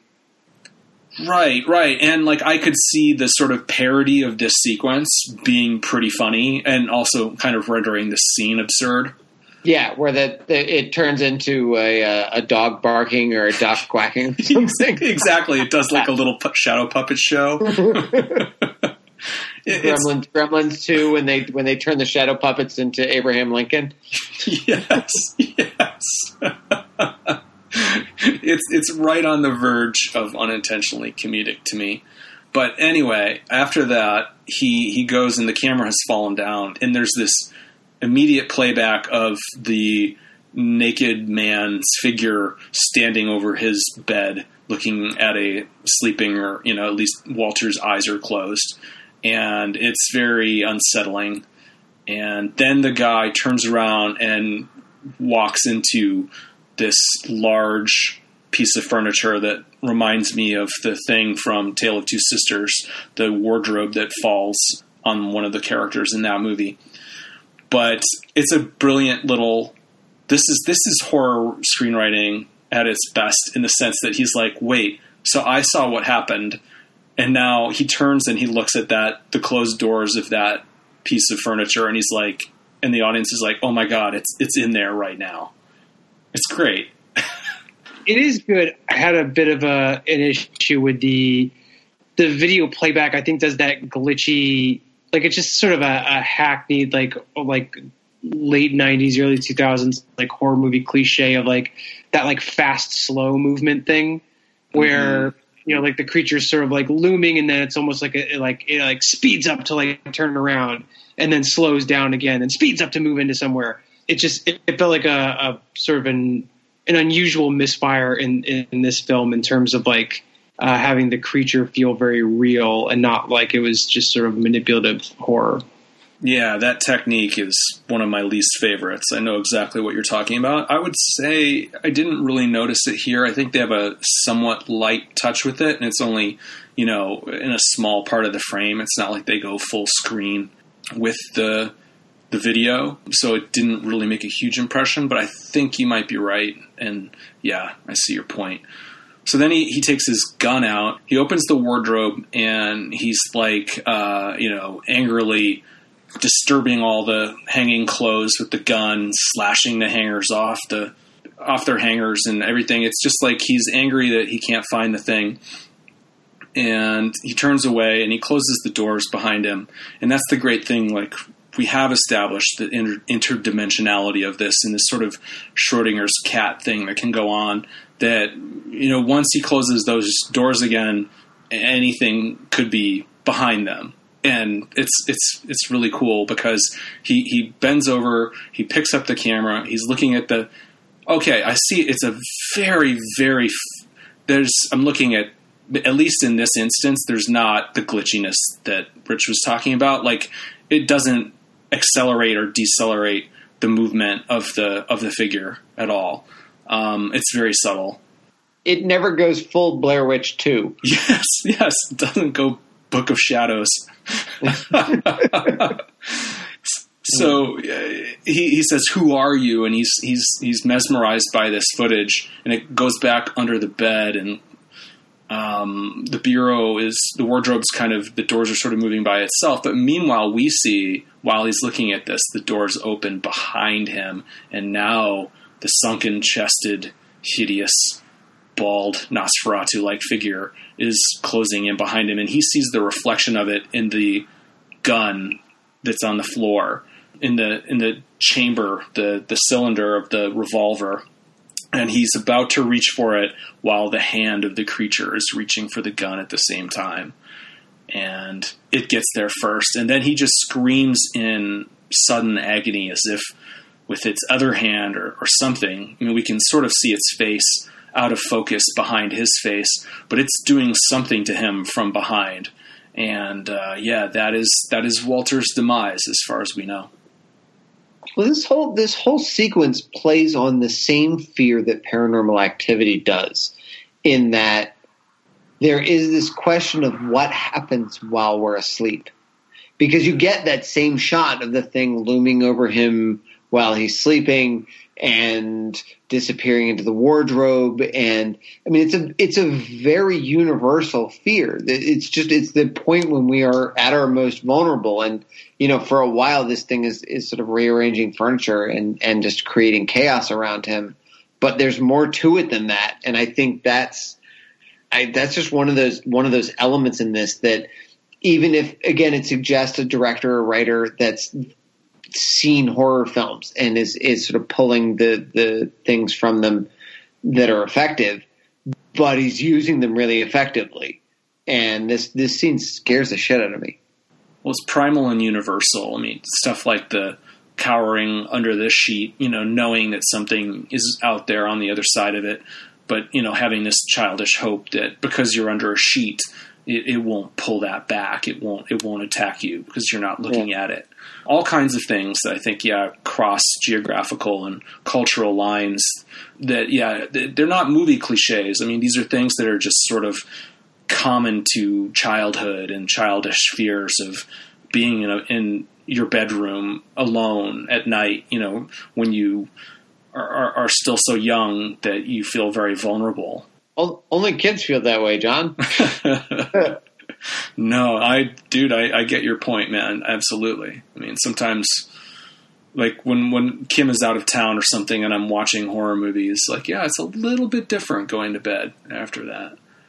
So here we cut to this next scene that you referenced earlier, which is again in a in a story without obvious chronology, this could happen at any point. So maybe we'll see some strong clues to help us place it definitively. But I'm talking about where the little boy has the soccer ball and he's in front of Walter's house, and a voice that sounds like Walter certainly is saying, you know, what are you doing here? Go away. Don't drink from that water.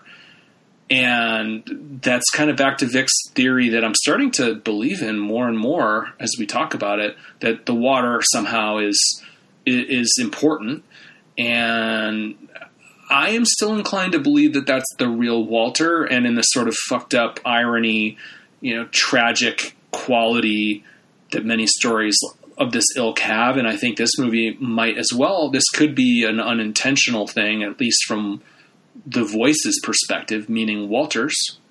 because of course the kid backs into the street distracted and transfixed by the voice and thus um, is hit by the bus I don't know. I, I, kind of go back to like what, what Vic was saying. Like, uh, to me, this this feels like it is a, a. I certainly read this scene as directly following the the demise of Walter, whatever we want to call that demise, or, or what I don't I don't know if it, it takes him over in part or kills him outright and sort of like takes over his his form or, or, what it is but there is this sense that there is a definite like cause and effect in this film where I, I don't know if uh, like Vic mentioned the idea that it has a plan and I, I never quite get that sense but you do get the feeling that every opportunity leads to a new opportunity for this evil and that once it takes possession of Walter it's it's then looking at well, how do I sort of like move, like, how do I spread um, from here? And that this this uh, interaction with the kid is, is is its next move. Maybe just the first successful move. Maybe the dog that we uh, that we heard about earlier was a was a failed move in that direction. But anyways, my, my read is that this is this is definitely like post uh, Walter's incident with the with the Pale Man, and this is the the Pale Man extending his infestation on the block. The Pale Man. I like that. Well, I want to hear what Vic says, but um, I'm going to officially disagree. Um, I've just watched the sequence again, and uh, you can see the eye behind the shades, and it doesn't have the sort of reflective quality that the possessed Walter has when we see him later. And I think that in sort of the classic horror movie rules or something, this would be the only scene in the film beyond, with a possible exception of what Clara was talking about with voices saying essentially, and I'm paraphrasing, we will kill you. This would be the only time where it just like poses as a human and speaks in a you know normal kind of way like that's not consistent with its mo so to speak and also it's it's it's incredibly machiavellian to be like saying go away for your own good don't drink that water what are you doing here like th- that would be haha i know you're going to back into the street and get hit by a bus going 60 miles an hour on the street like that just that the, the layer of complexity and almost yeah omnipotence that would be required for that. It, I, it's I'm not buying it personally, but Vic, what That's do you think? Like I, I hmm. don't I don't feel like I disagree with the idea that it has a plan. I just feel like one event leads leads to another in in this story, and I feel like the the Walter that's behind the the window or the whatever it is that he's speaking from to me feels like it's a, a, Walter in a transitional state. I mean, sure, he doesn't have the same look that he has later when Albreck sees him, but that's because Albreck sees him much later. But to what, me, what is it thinking when it's saying "Go away, don't be here, don't drink the water"?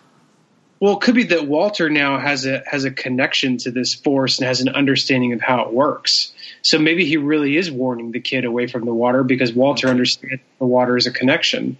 Well, that I'm okay with. I mean, like I, I'm not but nah, I, I still think I don't think it happens right after that scene we just saw where Walter gets stabbed or speared or you know he's agonized and um, apparently taken. Like I, I don't think he then comes back from that and and has this scene.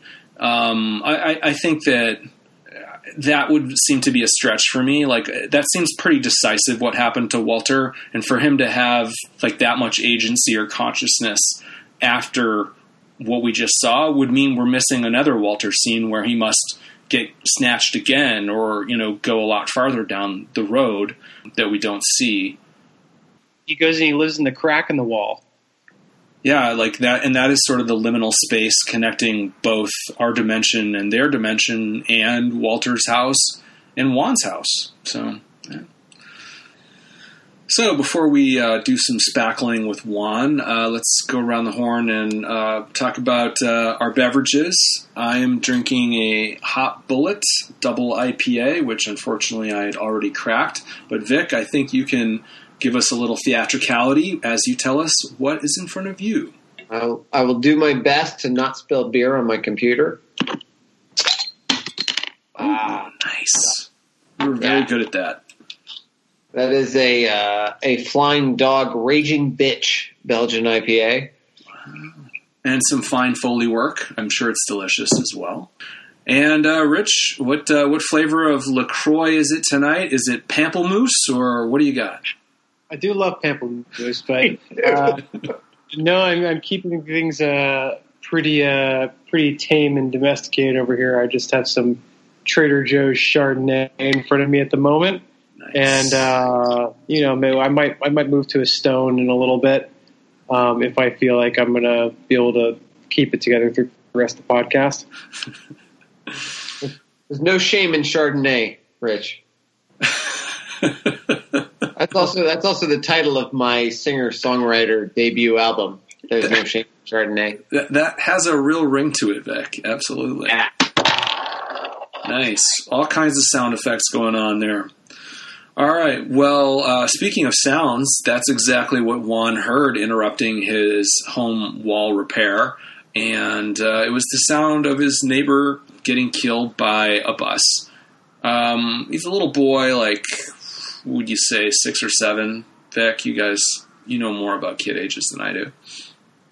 Six or seven seems about right. Okay.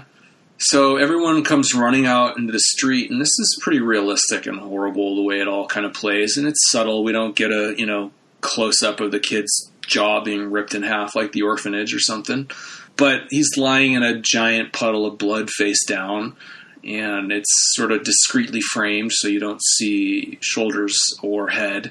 But you see all the reactions. It's a great angled shot of all these neighbors coming up and just you know sheer shock and horror, uh, including the kid's friend, who we'll see again later. And Juan starts calling for Alicia, Alicia, um, which is the kid's mom, who we'll also get to know a little bit along the way. And yeah, this is just a nightmare. And one of the things that I think really resonates with me is it cuts from that to the sort of municipal cleanup crew um, power washing the giant slick of blood from the street, and this um, this resonates with me on a on a couple of levels. One, just sort of the the cruel banality of society and life just having to go on, and that like if you or I or our loved ones were to meet a similar fate, some guy would come with a power sprayer and wash it up, and within a period of hours, um, that street would be like we we never lived and died there, uh, which just kind of hits you on all kinds of levels. It's, the movie captures that. Anyway, uh, then also I have to say that there's an anecdote. Uh, Mike Kuchak and I, Mike used to be on this podcast. Uh, we were hanging around in Venice, getting drunk and watching horror movies some night in my 30s, and we came upon a actually it was basically my street. It was the street that my apartment complex lived uh, looked out on. And they were they were power washing blood out of the gutter but it was just a ton like the gutter right around the storm drain was full of blood and there was somebody there this was at night and i don't know a neighbor passerby and like we were sort of noticing this and this person said oh yeah you know some guy got hit by a car here a couple hours ago.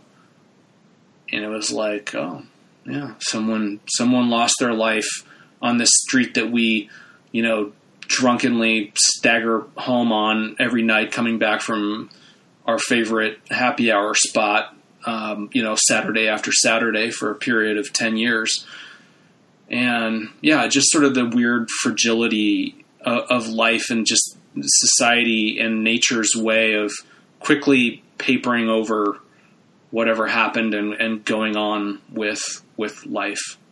Well, I guess speaking of how it gets papered over, if you if you play out the, the chronology of this, I do find it very odd that this event happens and and Juan and his wife seem like they're very involved in it. They're they, they go to the funeral. They're they're they're the first to alert Alicia when this event happens. But then, like, if you want to follow the chronological timeline of the movie, then the next time that we see them would be when they're in the kitchen. He's like, "Hey, remember when we hit that dog the other day? Well, guess what? It's still alive." Like he he has he has a jovial story about something else that hit with the car. I'm not saying that they're directly connected. It's just a it feels like an odd tonal shift. Like again, the like the, the bringing up the story of the dog you hit with your car. Um, when just a couple days ago, you know, a, a, close friend of yours had their kid mowed down by a bus, um, feels like a, a disconnect. Mm-hmm. I, mean, I think you can explain that just in the sense that we don't know. Close friend might be uh, a stretch. I mean, she does say uh, try to get some sleep to Alicia. Clara does. I'll stop by tomorrow.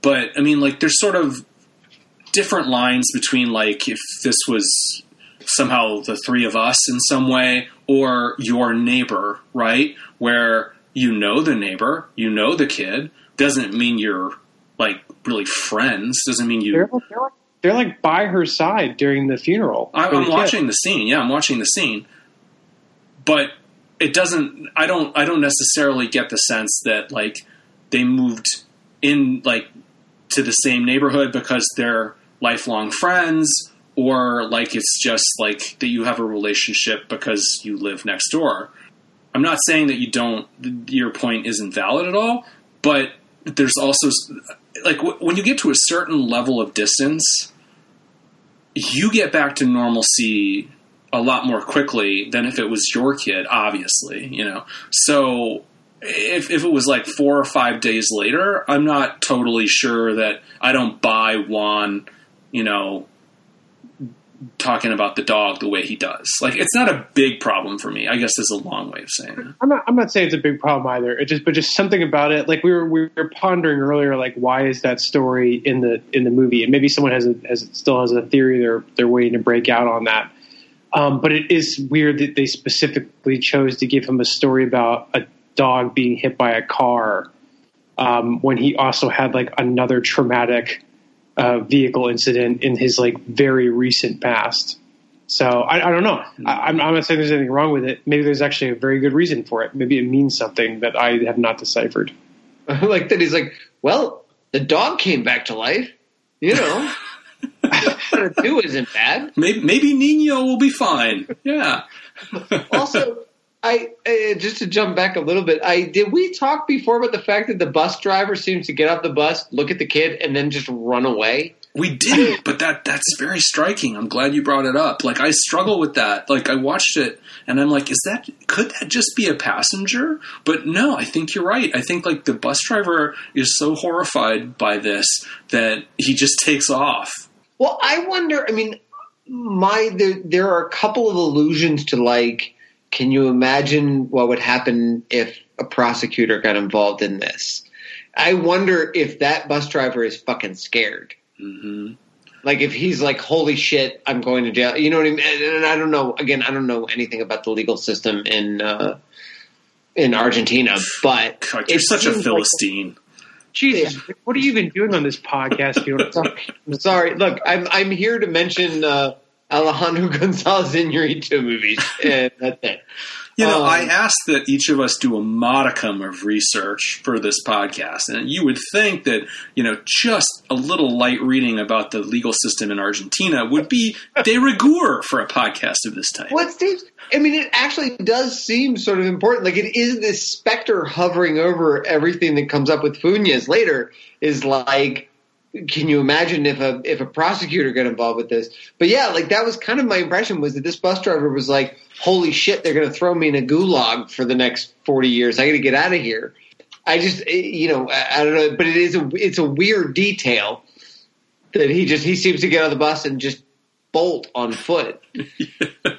At least he doesn't I, just do a huge U turn in the bus and take off like yeah, and keep making stops.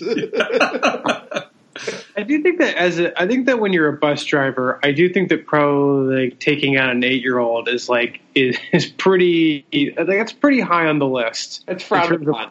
Yeah, things, things you don't want to happen. Yeah. Oh, well, God. dude, he was going, you know, at least 45, 50 miles an hour on a reg- residential street. So he, he's pretty much in trouble right there.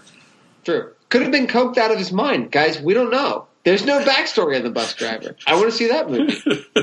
and we could point out one of us that wanted to, you know, shit on this movie. Not saying that any of us have an axe to grind, but the the cliche of the uh, sudden someone getting hit by usually it's a bus, but it doesn't have to be um, because you know the bus like completely soundlessly closes this distance and is yeah. hurtling along. I mean, that is a bona fide cliche. And I always go back to the first time I noticed seeing it was in the first uh, Final Destination movie.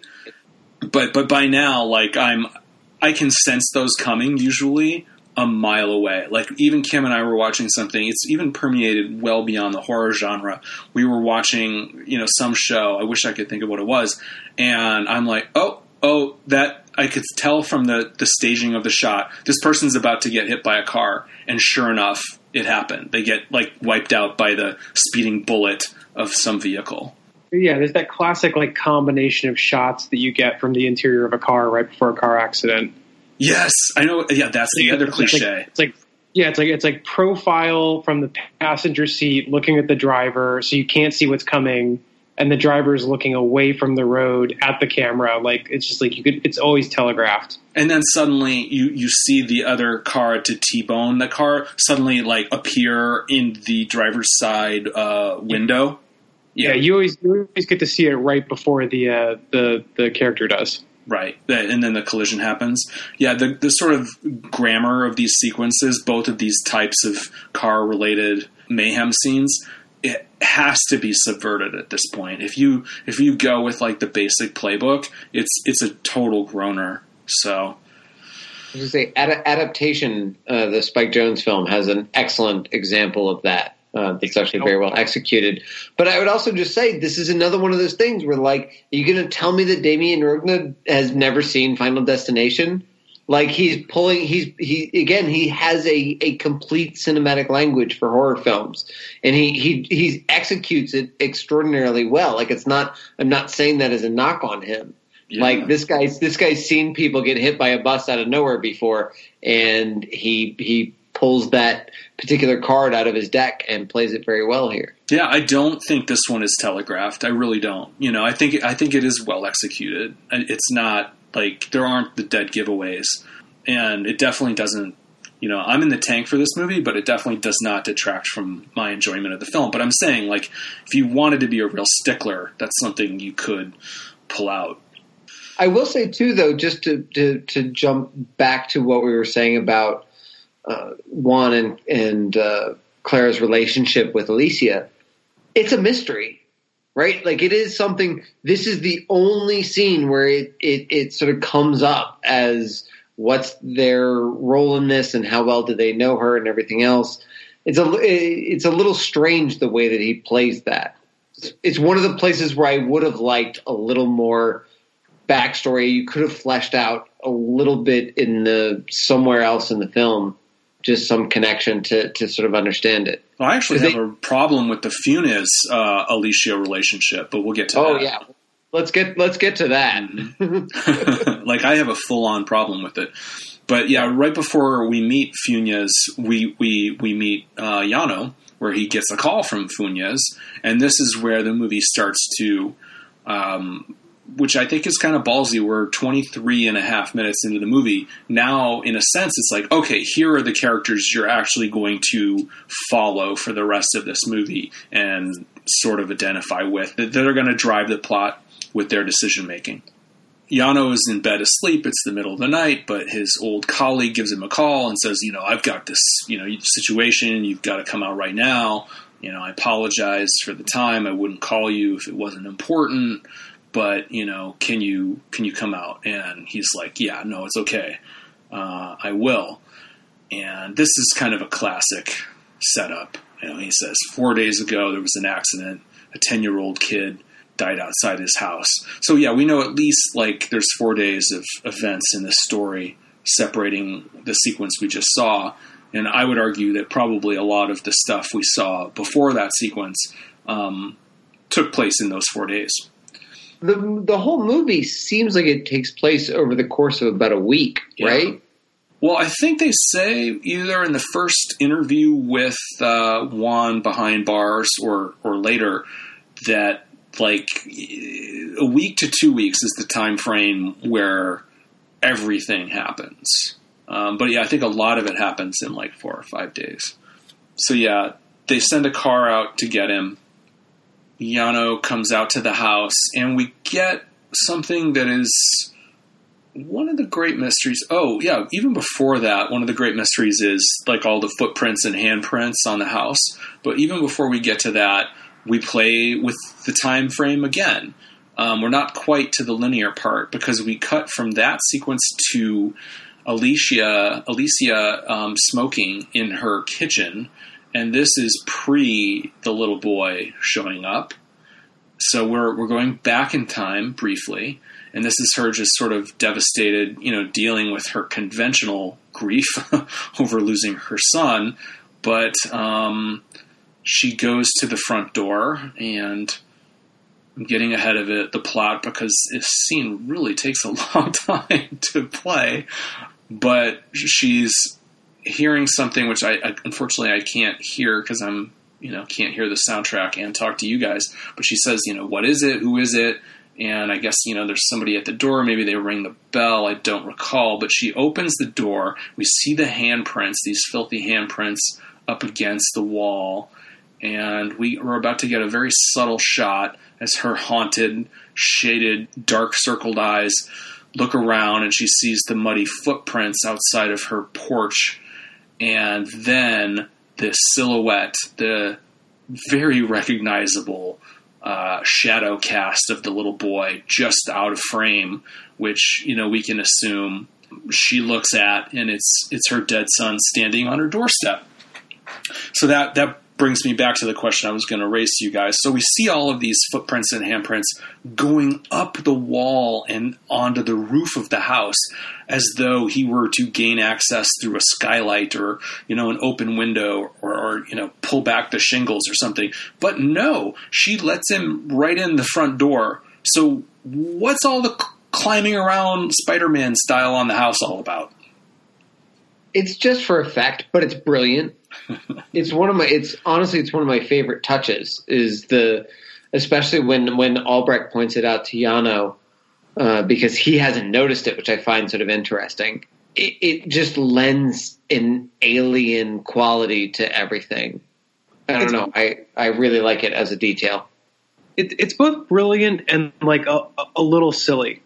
The image itself is both like kind of cool from like a haunted house point of view, and also seems like a, a prank that a kid has has played.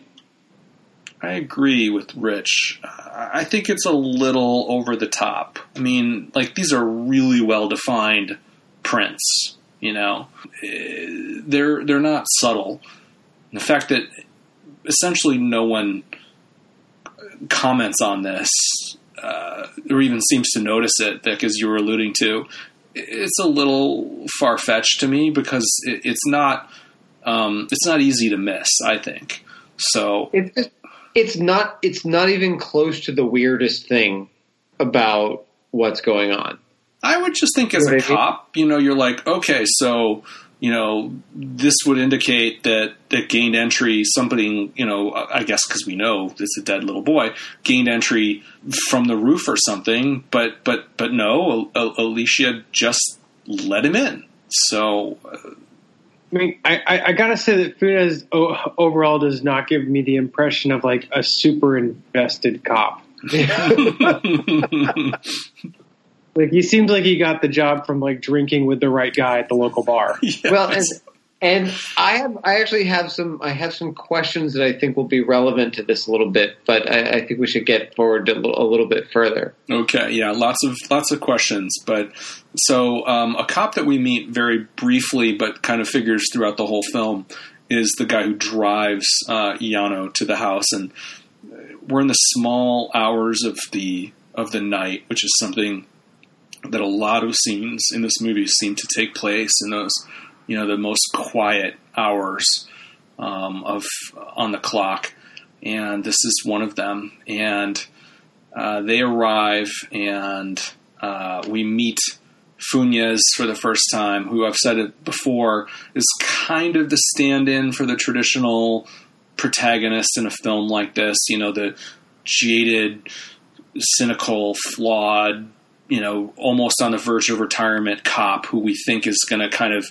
guide us through the investigation and be our hero. And, and I think in some ways he fulfills those functions. But as Rich pointed out, yeah, he's he's really uh, somewhat of an ersatz hero. I think it would be fair to say.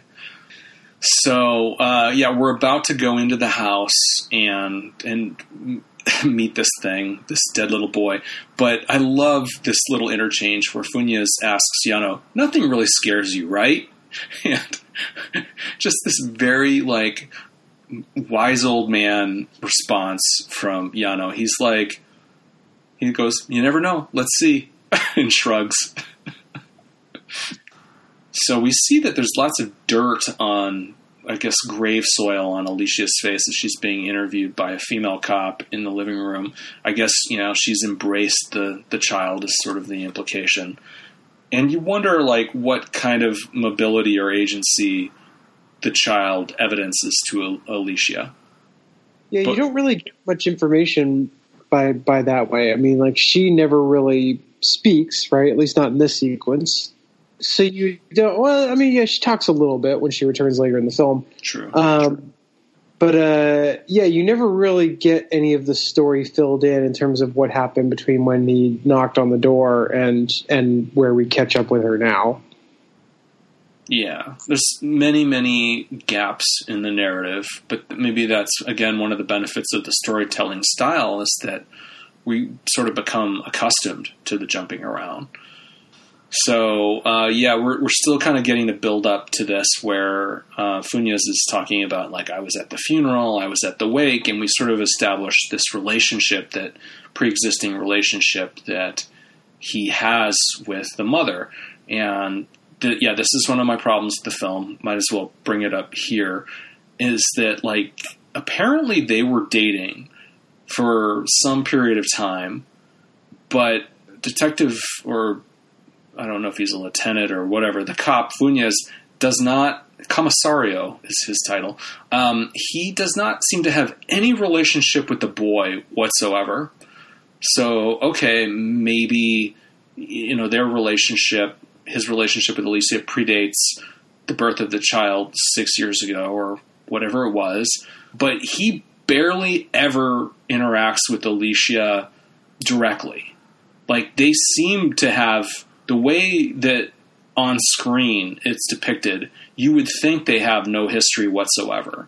I mean, yes, they have a conversation later and he gets in her car and you know there's there's something we'll get to but like there does not seem to be any warmth or intimacy or history or communication between these characters and he's usually like standing across the room from her like he never touches her it's just an interesting lack of empathy and compassion that he evidences towards his ex who's just lost her son yeah and he he implies that it was a very close relationship yeah too if he didn't if he didn't tell you they were in a relationship, nothing else that happens in the film would make you think that they were. However, this is my question. I'm gonna I'm gonna jump at a tiny bit, John. Don't get mad at me. Oh, I might I might, Vic. when he is telling Yano about their relationship, and we were in a, we were in a relationship, it was pretty serious, blah blah blah. That is when the dead boy knocks the milk over which made me wonder: Is Funes the boy's father? I actually, I had, I had a similar note, but another interpretation is that she's a single mother. Was he an affair? Yeah, yeah. I mean, it could be. That's another way to look at it. I think those are both excellent points. At least they're in the general part of the film we're talking about. But um, yeah. the thing, my immediate response to both of those thoughts are are this: I think there we should look at the spilling of the milk. I think you might be onto something there, but I absolutely believe that Rich might be onto something in the sense that it could be that Funes did not want to be this kid's dad, and he was a a, a relationship with a single mother that I didn't ultimately work out, and he never bonded with the with her son from another um, with another father. So yeah, that could be right, and that he like avoided the patronage somehow. But I think I actually lean towards Rich's reading because he really does not. It doesn't seem that he's in denial of his relationship with the boy. It seems like he just literally has no relationship with the boy at all. And it, and it could be that they had more of a casual relationship that he kept under kind of strict. He kept strict distance between him and her, her son um, during that period of time, and had no interest in being a stepfather to the to the boy. Oh, of course you lean towards Rich's explanation. Bastard. Barking up the wrong tree again, Vic. Well, well, but either way, I mean, the, the, what we're all, I feel like what we're all looking for are explanations for him not noticing the footprints and the handprints. And like, he seems distracted. Like, he seems like his emotional connection to Alicia is affecting his detecting abilities as a a commissar. But well, I can't well, tell if it's that or the fact that he's never faced the supernatural before. Yeah, it's it's that and his condition. You know about his condition, Vic, right? he, he, wait, he has a condition. what what kind of condition does he have? Right? I don't know. It's it's never explicitly said, but there is a condition. And he'll how, tell. How, does it, how does it affect the story, Rich? Sorry, we'll get there. Um, yeah, we, we but, definitely will get there. Um, but no, but I'm just saying, like it's this is this is one of the first elements where it's actually a little bit like Juan and Clara's relationship with Alicia, where it's like, okay, there's some there's there's something going on here, but you're not giving us all the all the pieces and it, it feels less like a secret and more like something that isn't thought through completely. Yeah, I think this is more on that side of the ledger than you know all this well-defined, subtly teased out backstory that we, you know, the answers are there, but we kind of have to make the connections ourselves. There's just sort of weird weirdness that doesn't really connect to any psychological explanation. Narratively, what is the payoff? What does it, what is added to the story by Funes having a relationship with Alicia? That's the question. Like, why is that even here? Why isn't he not just here because he's a cop dealing with a weird case? Basically, all all, all you get is the payoff of like the the end of their story, right? Like you you have like a little bit of like an arc for them where it's like she comes back and sort of confronts him with where he he needs her and then she wants to confront him with what he did to her son and you know like they have a they have a established relationship later in the film that I think wouldn't have played as well if he was just a cop. Uh, that's a good point. Like, would he have crossed I mean, paths with them again in the same way? If yeah. he had no relationship with them other than the you know I just met you in this very cold professional sense. Yeah, I wouldn't even call it a good point. I call it an okay point. you know, I mean that's like well, no, but I think you're explaining it. Is what I'm saying. Yeah, she just shows up and fails to help him, and then you know, and and he, but it, he wouldn't yeah, have sought like, her out for help if they didn't have a personal connection. I'm not sure that's true. Like he had a heart attack. Yeah, yeah. And he's begging, and he's begging like she if they had not had a relationship, and he had begged her for help. Like all it basically does is is give her a reason to say, eh, maybe. You know, and then you have the weird thing with him. The car. That, well, you I know what it seems like, Vic. On the surface, like just as yeah. screenwriters, I would say that there was probably more to this subplot or relationship thread and it was cut and now it seems more unnecessary because of that like missing element that isn't here. Like like matthew fox in world war z. Exactly. Yeah. I see. You're right. I mean that could be it because the way that it plays now is just a a cursory attempt to start to develop characters 23 minutes into a movie. You know what's interesting? Structurally, what this sort of reminds me of is uh, Rob Zombie's Halloween, mm. in that we have one story for the first 23 minutes of the you know for the first act of the movie and then we introduce the actual protagonist and we have to shoehorn in a bunch of conflict and character development and stuff in order to, to attempt to invest us in what's happening in the rest of the movie. Because this doesn't this relationship doesn't work. It doesn't make any sense. It doesn't pay off in any narrative sense. Even her eventual suicide is a non-event. It's like it's it's like we were talking about. It all happens off screen. Well, you know what this movie doesn't remind me of? It's it's Halloween H two O because that movie is shit. I'm gonna I'm gonna spend the rest of this podcast thinking of the way in which those two movies connect. John. So when I get there, uh, everybody take a drink and uh, yeah, I applaud you in advance if you pull that off. All right, I love that the, the uh, apparently the the touchstones of this podcast are like we it really hit its zenith at Halloween H two O and the two Rob Zombie Halloween movies. yeah. Like those those movies get referenced, uh, and and maybe Halloween Resurrection as well like apparently that was like the high water mark of horror in terms of this podcast. It all all roads lead back to that period of Halloween films. We we rarely get through a podcast without referencing one of those films. You're right. oh, the touchstone films of this pod. Yeah. So now I'm in the scene where the milk is about to get spilled, and this is a translation issue. Yano says, "So you know this woman?" And he says, "Yes, very."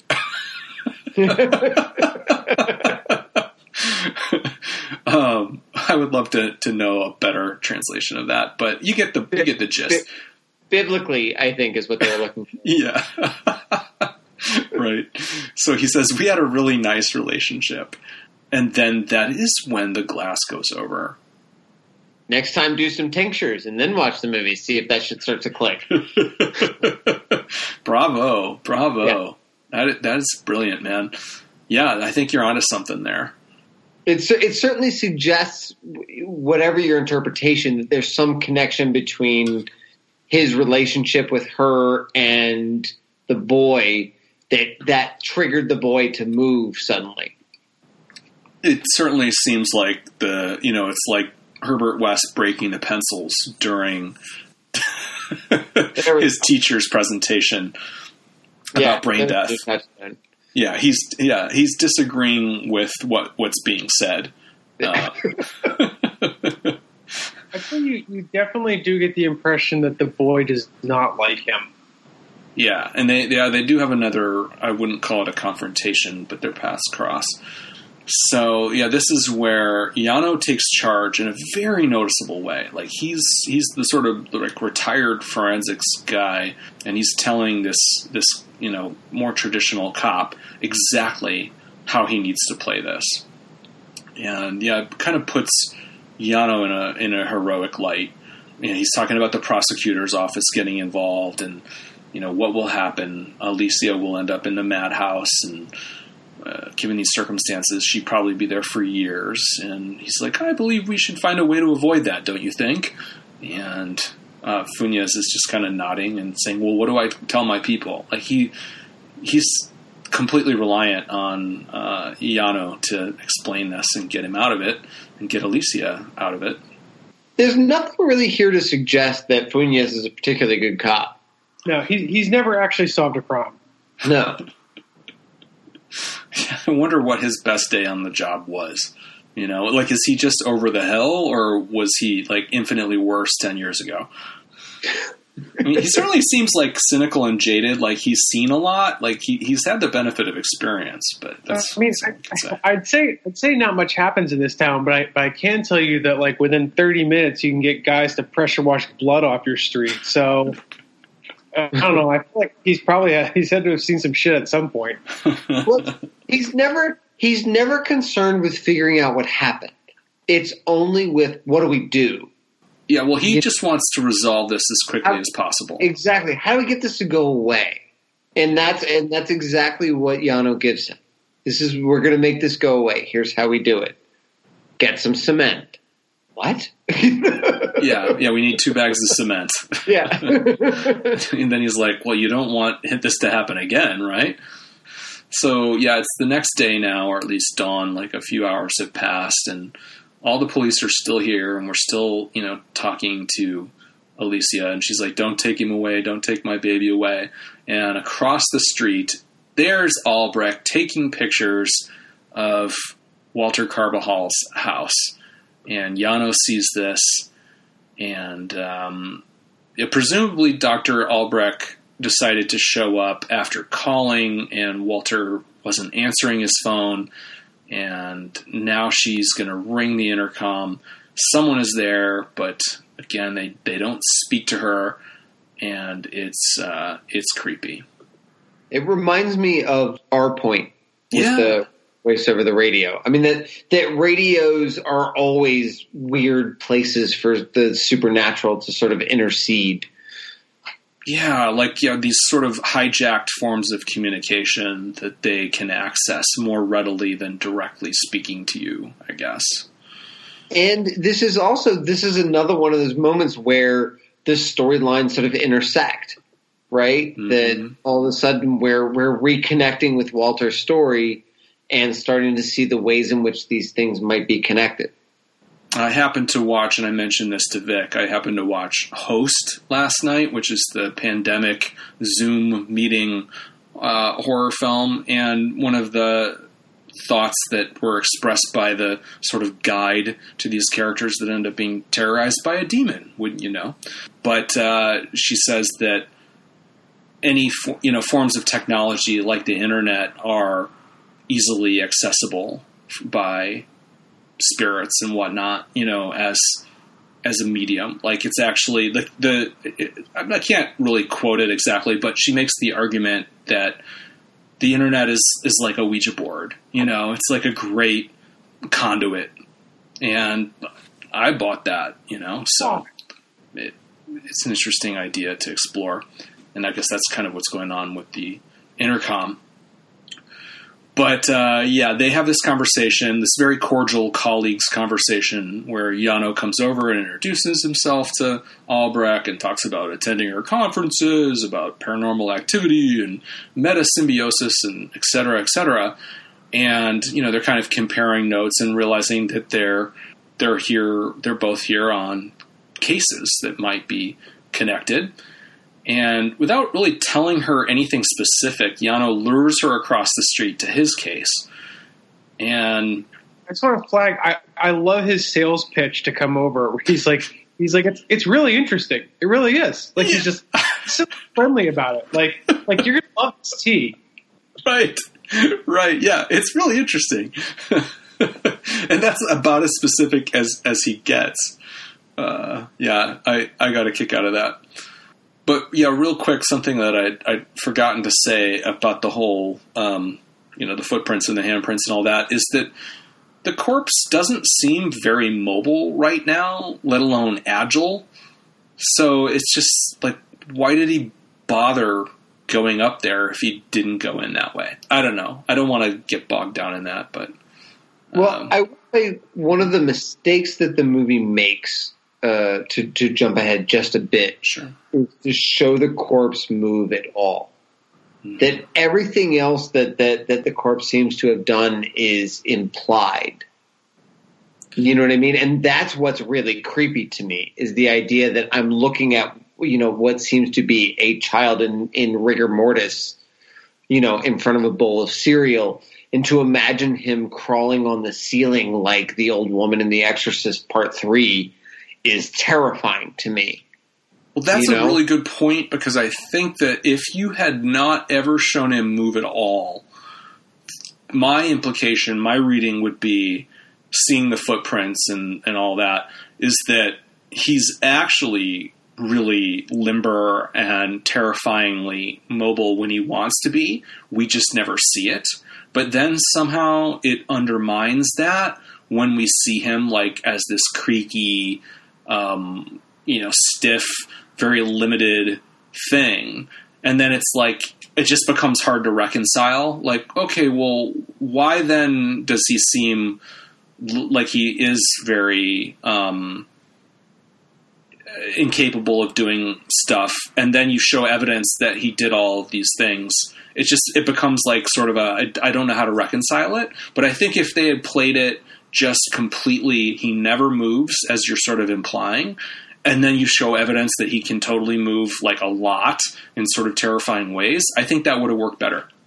Yeah, exactly. It's it's a it's a a rare misstep in this movie that but they we should not have ever seen him move even because it's even in that scene the kid is looking at him and like you could have just cut to the kid's face and not seen him move but seen the kid react to him moving and gotten the same effect without sort of spoiling what you what you'd set up with it earlier yeah, yeah, and then it doesn't become a problem with this.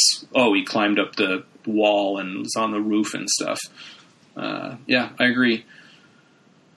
Uh, yeah, so briefly here, the shoe is on the other foot, where um, Funes is telling, uh, he's telling Yano, "Hey, we can't move like the corpse now. It's like daylight. People are going to see uh, what we're doing," and they start kind of arguing about you know how many people are around, and, and, meanwhile she's taking pictures of the handprints and stuff, the Blair Witch handprints on the wall of the house. I just I, I had one little thing I want to throw mm-hmm. out there. There's no implication that, that anyone was thinking about this, but I I noticed as I was watching that the house is full of mirrors. Um, like all the decor on the walls in this home are, are mirrors. And I was reminded of um, I saw that uh, that Irish horror film, uh, The Hole in the Ground, not too long ago, and there, there's a scene in it in which they explain this this tradition that I, I guess goes beyond that film, which is that uh, when when someone dies and you have a wake, that you have to cover all the mirrors in a home like with blankets because it is uh, it's to hide the physical body from the soul so it mm. so so the uh, tradition goes. So that it leaves the body, right? Yeah, like it, it doesn't get come back to its body. There's something kind of creepy about the reason for that. Yeah, there's, there's something to that, but it's like I, I, don't know if there's the, the, the connection of like the the mirrors in her home and the fact that the boys has returned there. Um, but it struck me as a, a semi deliberate choice of some kind. That is, Rich. The the act of covering mirrors is part of sitting shiva uh, which is part of the, the Jewish funeral tradition. Right. A, played a, played a big role in a, a, screenplay that I wrote, so I spent a lot of time researching it. But doesn't um, it have to do with like the reason you cover that is so they they don't come back in some way, right? Isn't that part of it? No, it's it's actually it's it's it's much more vague than that. Um, it's something to do of, of with basically it's one of those things that nobody kind of knows why they still do it. Um, much of what I saw referred to like trying to remove your physical sense of self and remind yourself that you are a spiritual being and and not just a, a you know a, a, physical being and that kind of thing. You're, you're not a meat puppet. Well, I was. I that was where I started to go with it, and then I stopped because that was uh, not in keeping with the Jewish tradition of of sitting shiva. But you know, yeah, meat puppet basically.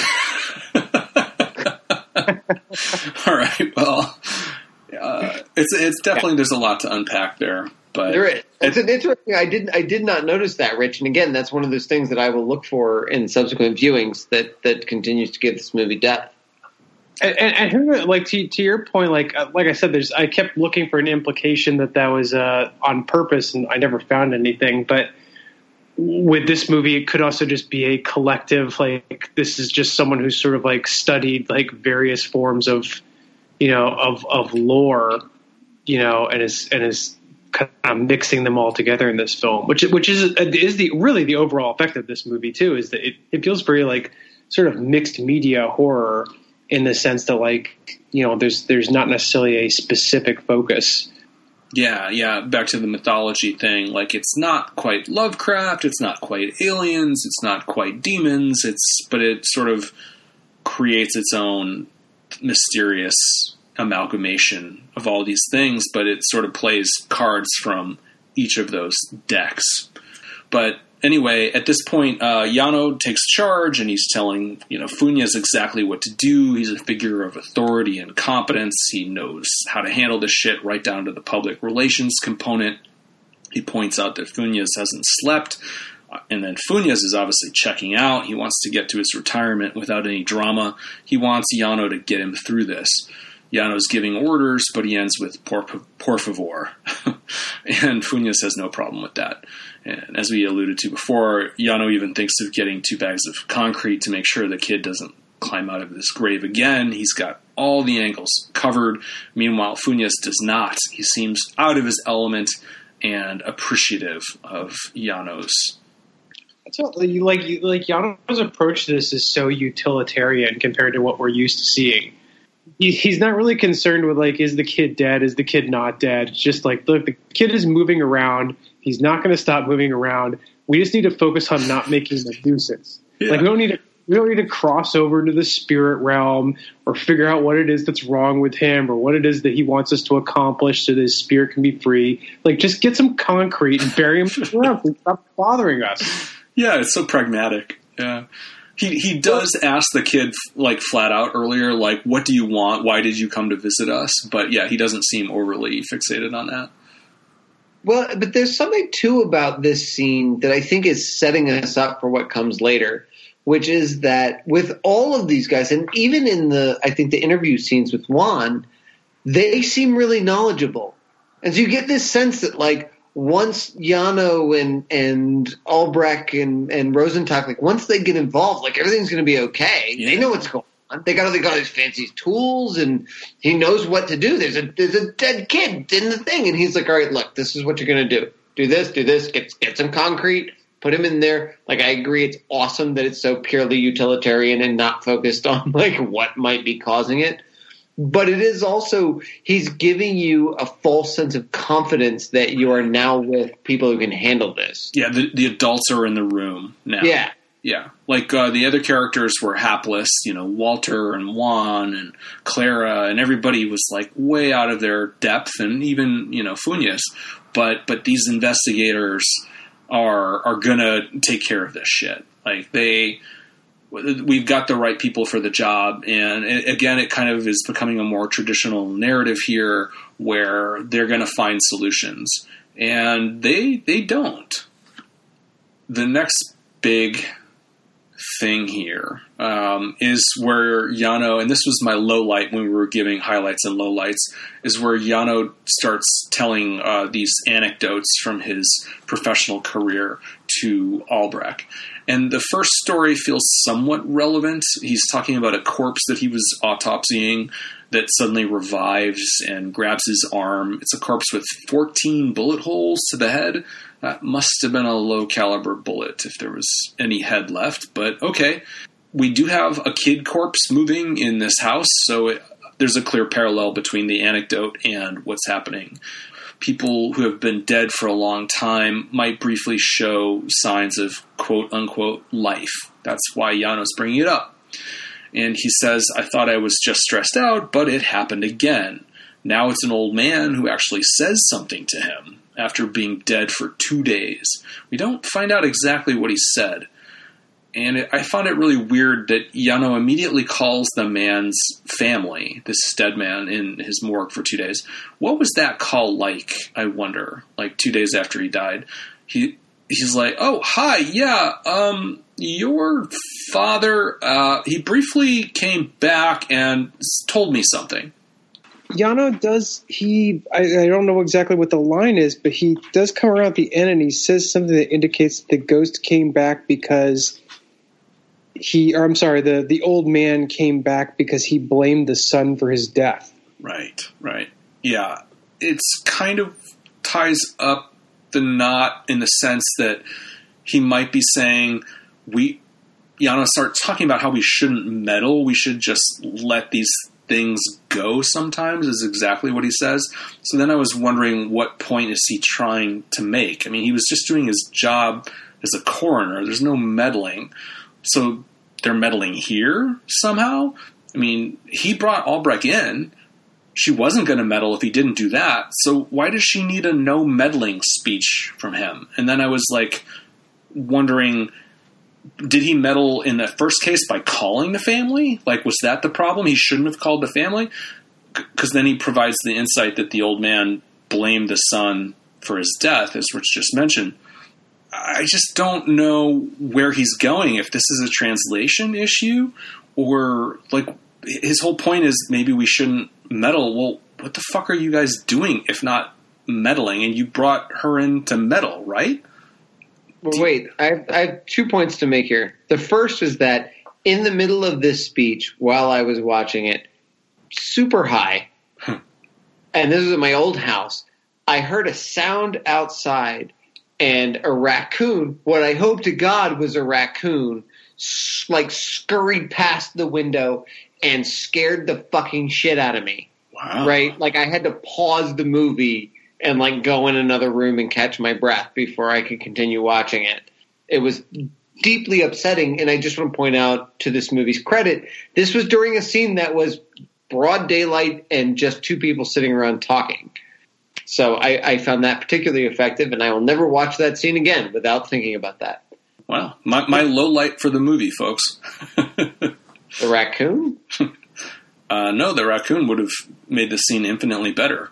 Yeah, the raccoon with the raccoon was highlight.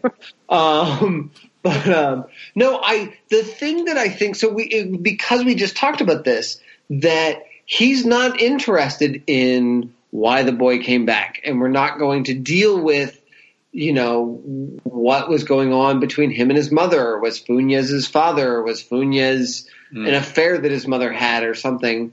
His his kind of point is that we don't need to meddle in those things. Like we just need to deal with the practical things that are in front of us. Like I feel like he's explaining the the reason that he's taken the tact that he has on it, which is what we were we were just sort of talking about. Yeah. I don't know. That makes sense? I mean that makes sense, but how does that where do we go with that from here?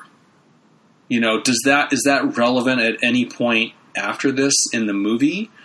it doesn't seem like there's a no meddling policy at any point after this point in the film. So I, I, just don't see like how that philosophy is being tested or questioned or argued with or proven to be right or wrong. It just feels irrelevant based on the actions that he takes and the other characters take from this point further.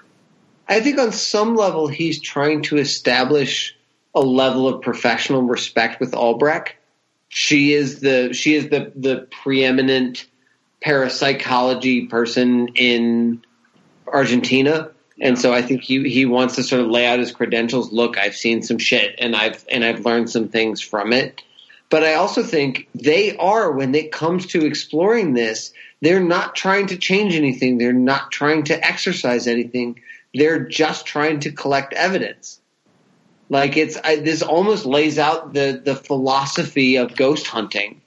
We're not in this to meddle. We're not trying to right wrongs. We're not trying to act as providence. We are just here to observe and you know make files about the things that we see. If you're going to the extent, the lengths that are necessary, like we devote this whole dialogue scene to that point, wouldn't you think that we'd have some kind of referendum on the rightness or wrongness or efficacy of that approach? And you would have to conclude, based on what happens to these characters, that I guess maybe they should have been meddling. I don't know because it doesn't work out for anybody.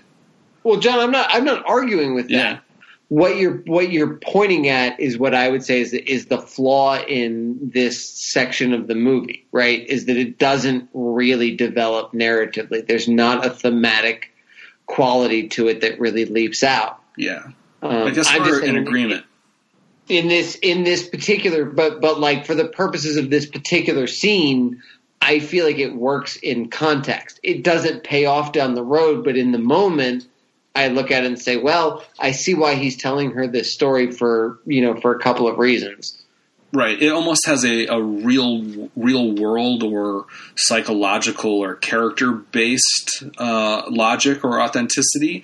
But when you step back and look at this as a movie with setups and payoffs, and you know, from a screenwriting perspective, that's where the problems kind of come in. Like that, it doesn't have any clear utility in advancing the plot or exploring themes or you know questioning perspectives of its characters through you know the results of their actions or their decisions. That's kind of where it breaks down. But absolutely like it makes sense in the moment like from a real world perspective that he might be expressing this. So yeah. Uh, but we, it leads directly and i mean directly like without a barely a cut into the funniest thing in the movie for me. And one of the only laugh lines in the whole film where Albreck says she thinks she read Yano's book and the, the, kind of the implication is, oh, well, did you like it? And she goes, the cover was really well made. And we hang on his frozen expression as he digests this review and then cut away. I just I think it's such a kind of discordant beat in the movie. It's very surprising and easily overlooked, but like even the more I watch the movie, the more I get a, a kick out of that that little beat. you know, just kind of like stepping on his ego. well, and especially if the point of this whole monologue was for him to kind of present his credentials for her and right. to try and to try and present himself as her equal, to get slapped down like that is is particularly embarrassing. Yeah, I think I totally agree with you, Vic. Like in in your interpretation of that that he is sort of puffing himself up for her, and like his sort of.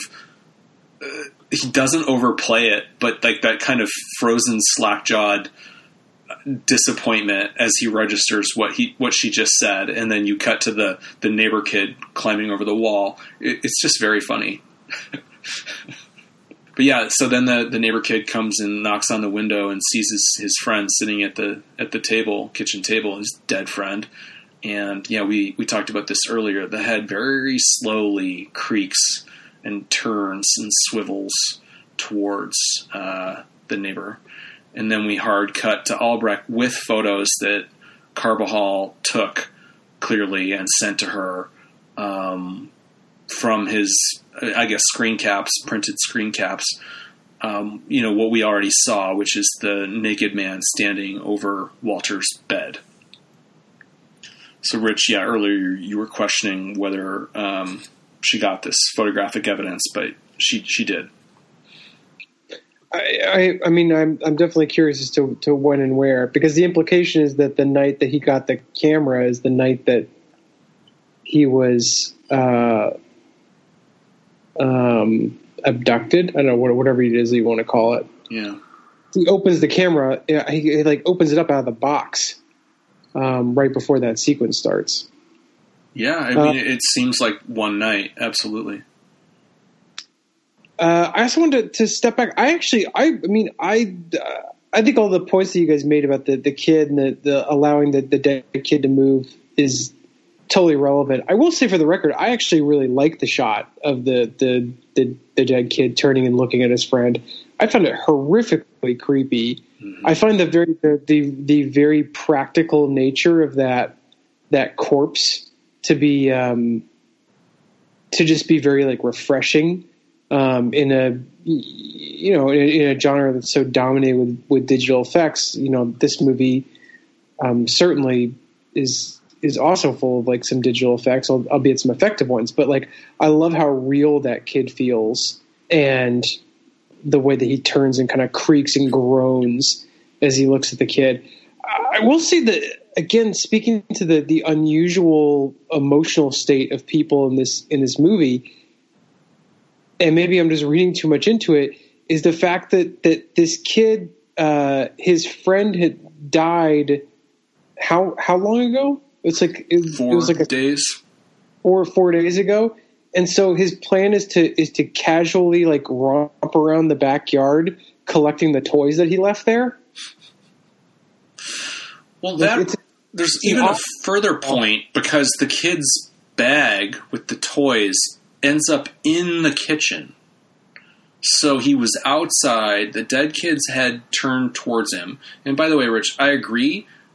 I, I think it's really cool. You hear the creaking of the neck and all that. I really like it. It's just hard to reconcile with the idea that this thing is scampering up walls on all fours. But but yeah, whatever. Yeah, I get that. And then off camera, someone again, like these are one of those one of those scenes that the movie skips over to its own convenience.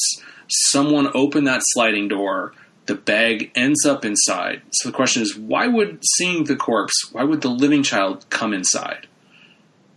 Yeah, that didn't scare him enough to keep him away. Like he he walked inside, and then at that point, something happened that frightened him so badly that he that he that he dropped his bag and, exactly. and ran off. Yeah, we, we know that the neighbor boy eventually fled, terrified, yelling for his mom. But how did that play out? Like, what was the missing beat? Was he lured inside?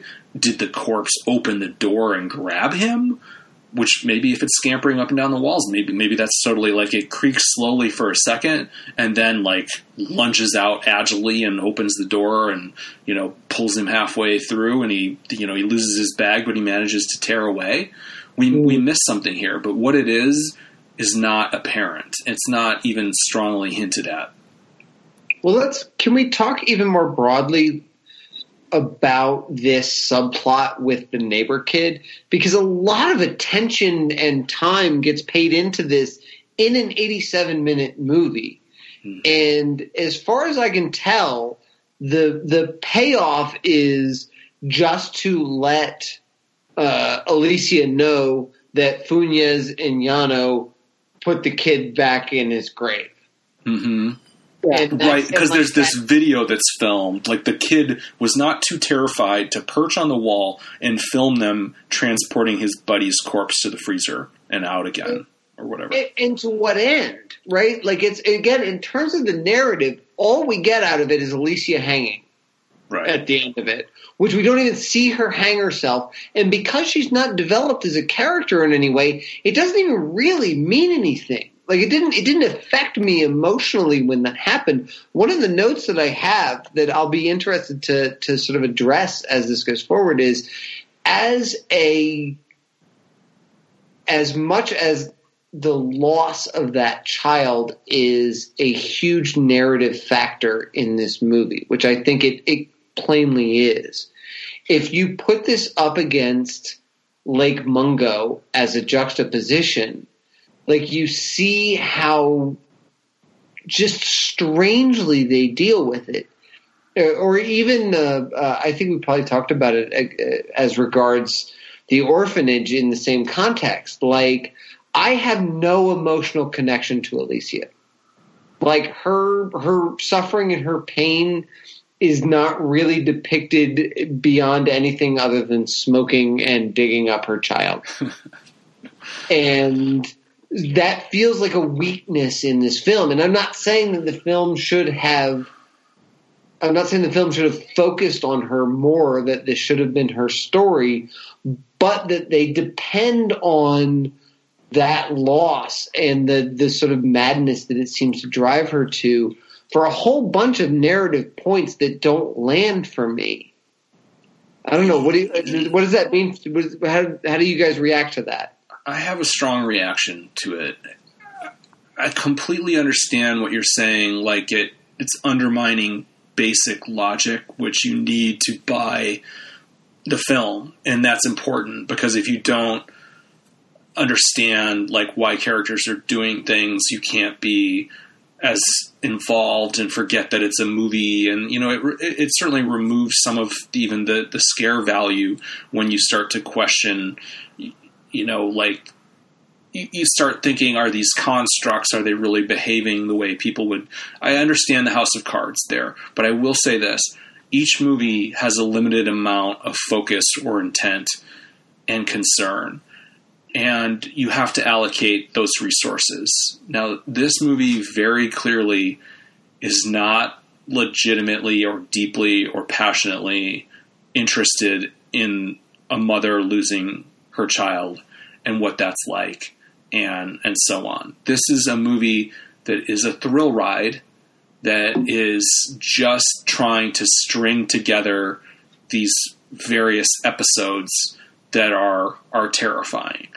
And the plot, the connective tissue, and the characters, they're doing a, a good enough job of making them believable so that you don't check out and don't you know take the the horror seriously. But I think this movie absolutely is fudging a lot of those kinds of details because it just doesn't care about them and it honestly doesn't think the audience should care either.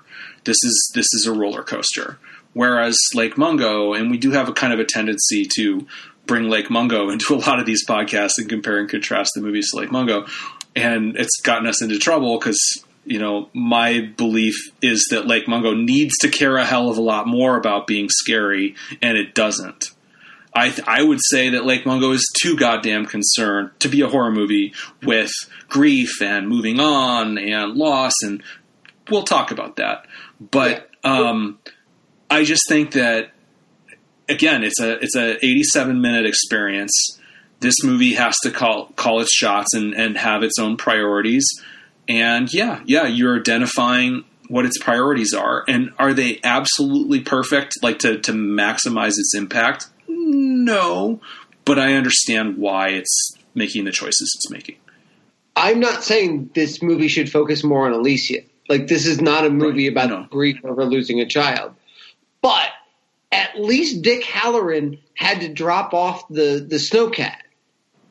What does this this subplot with the the friend mm-hmm. leaving his books and then filming the thing and then showing the video to his mom and then the mom calling and calling and calling and then Alicia finds out that they moved the kid and then she shows up and she has a conversation with Funes and then she hangs herself.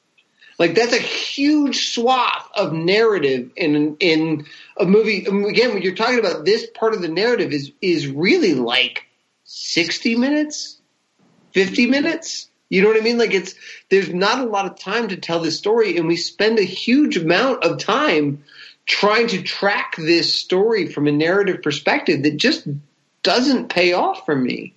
That's true. How many minutes are we just listening to voicemails about this?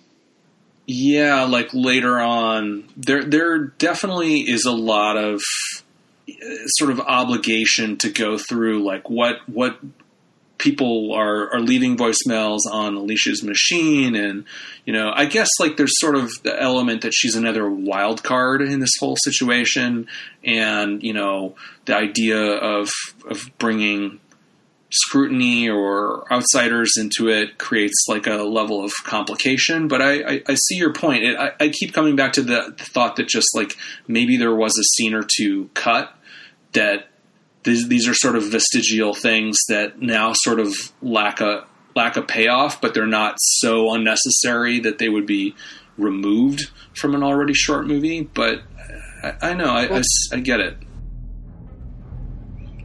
Hope you enjoyed our seriously in depth discussion of Aterrados, aka Terrified.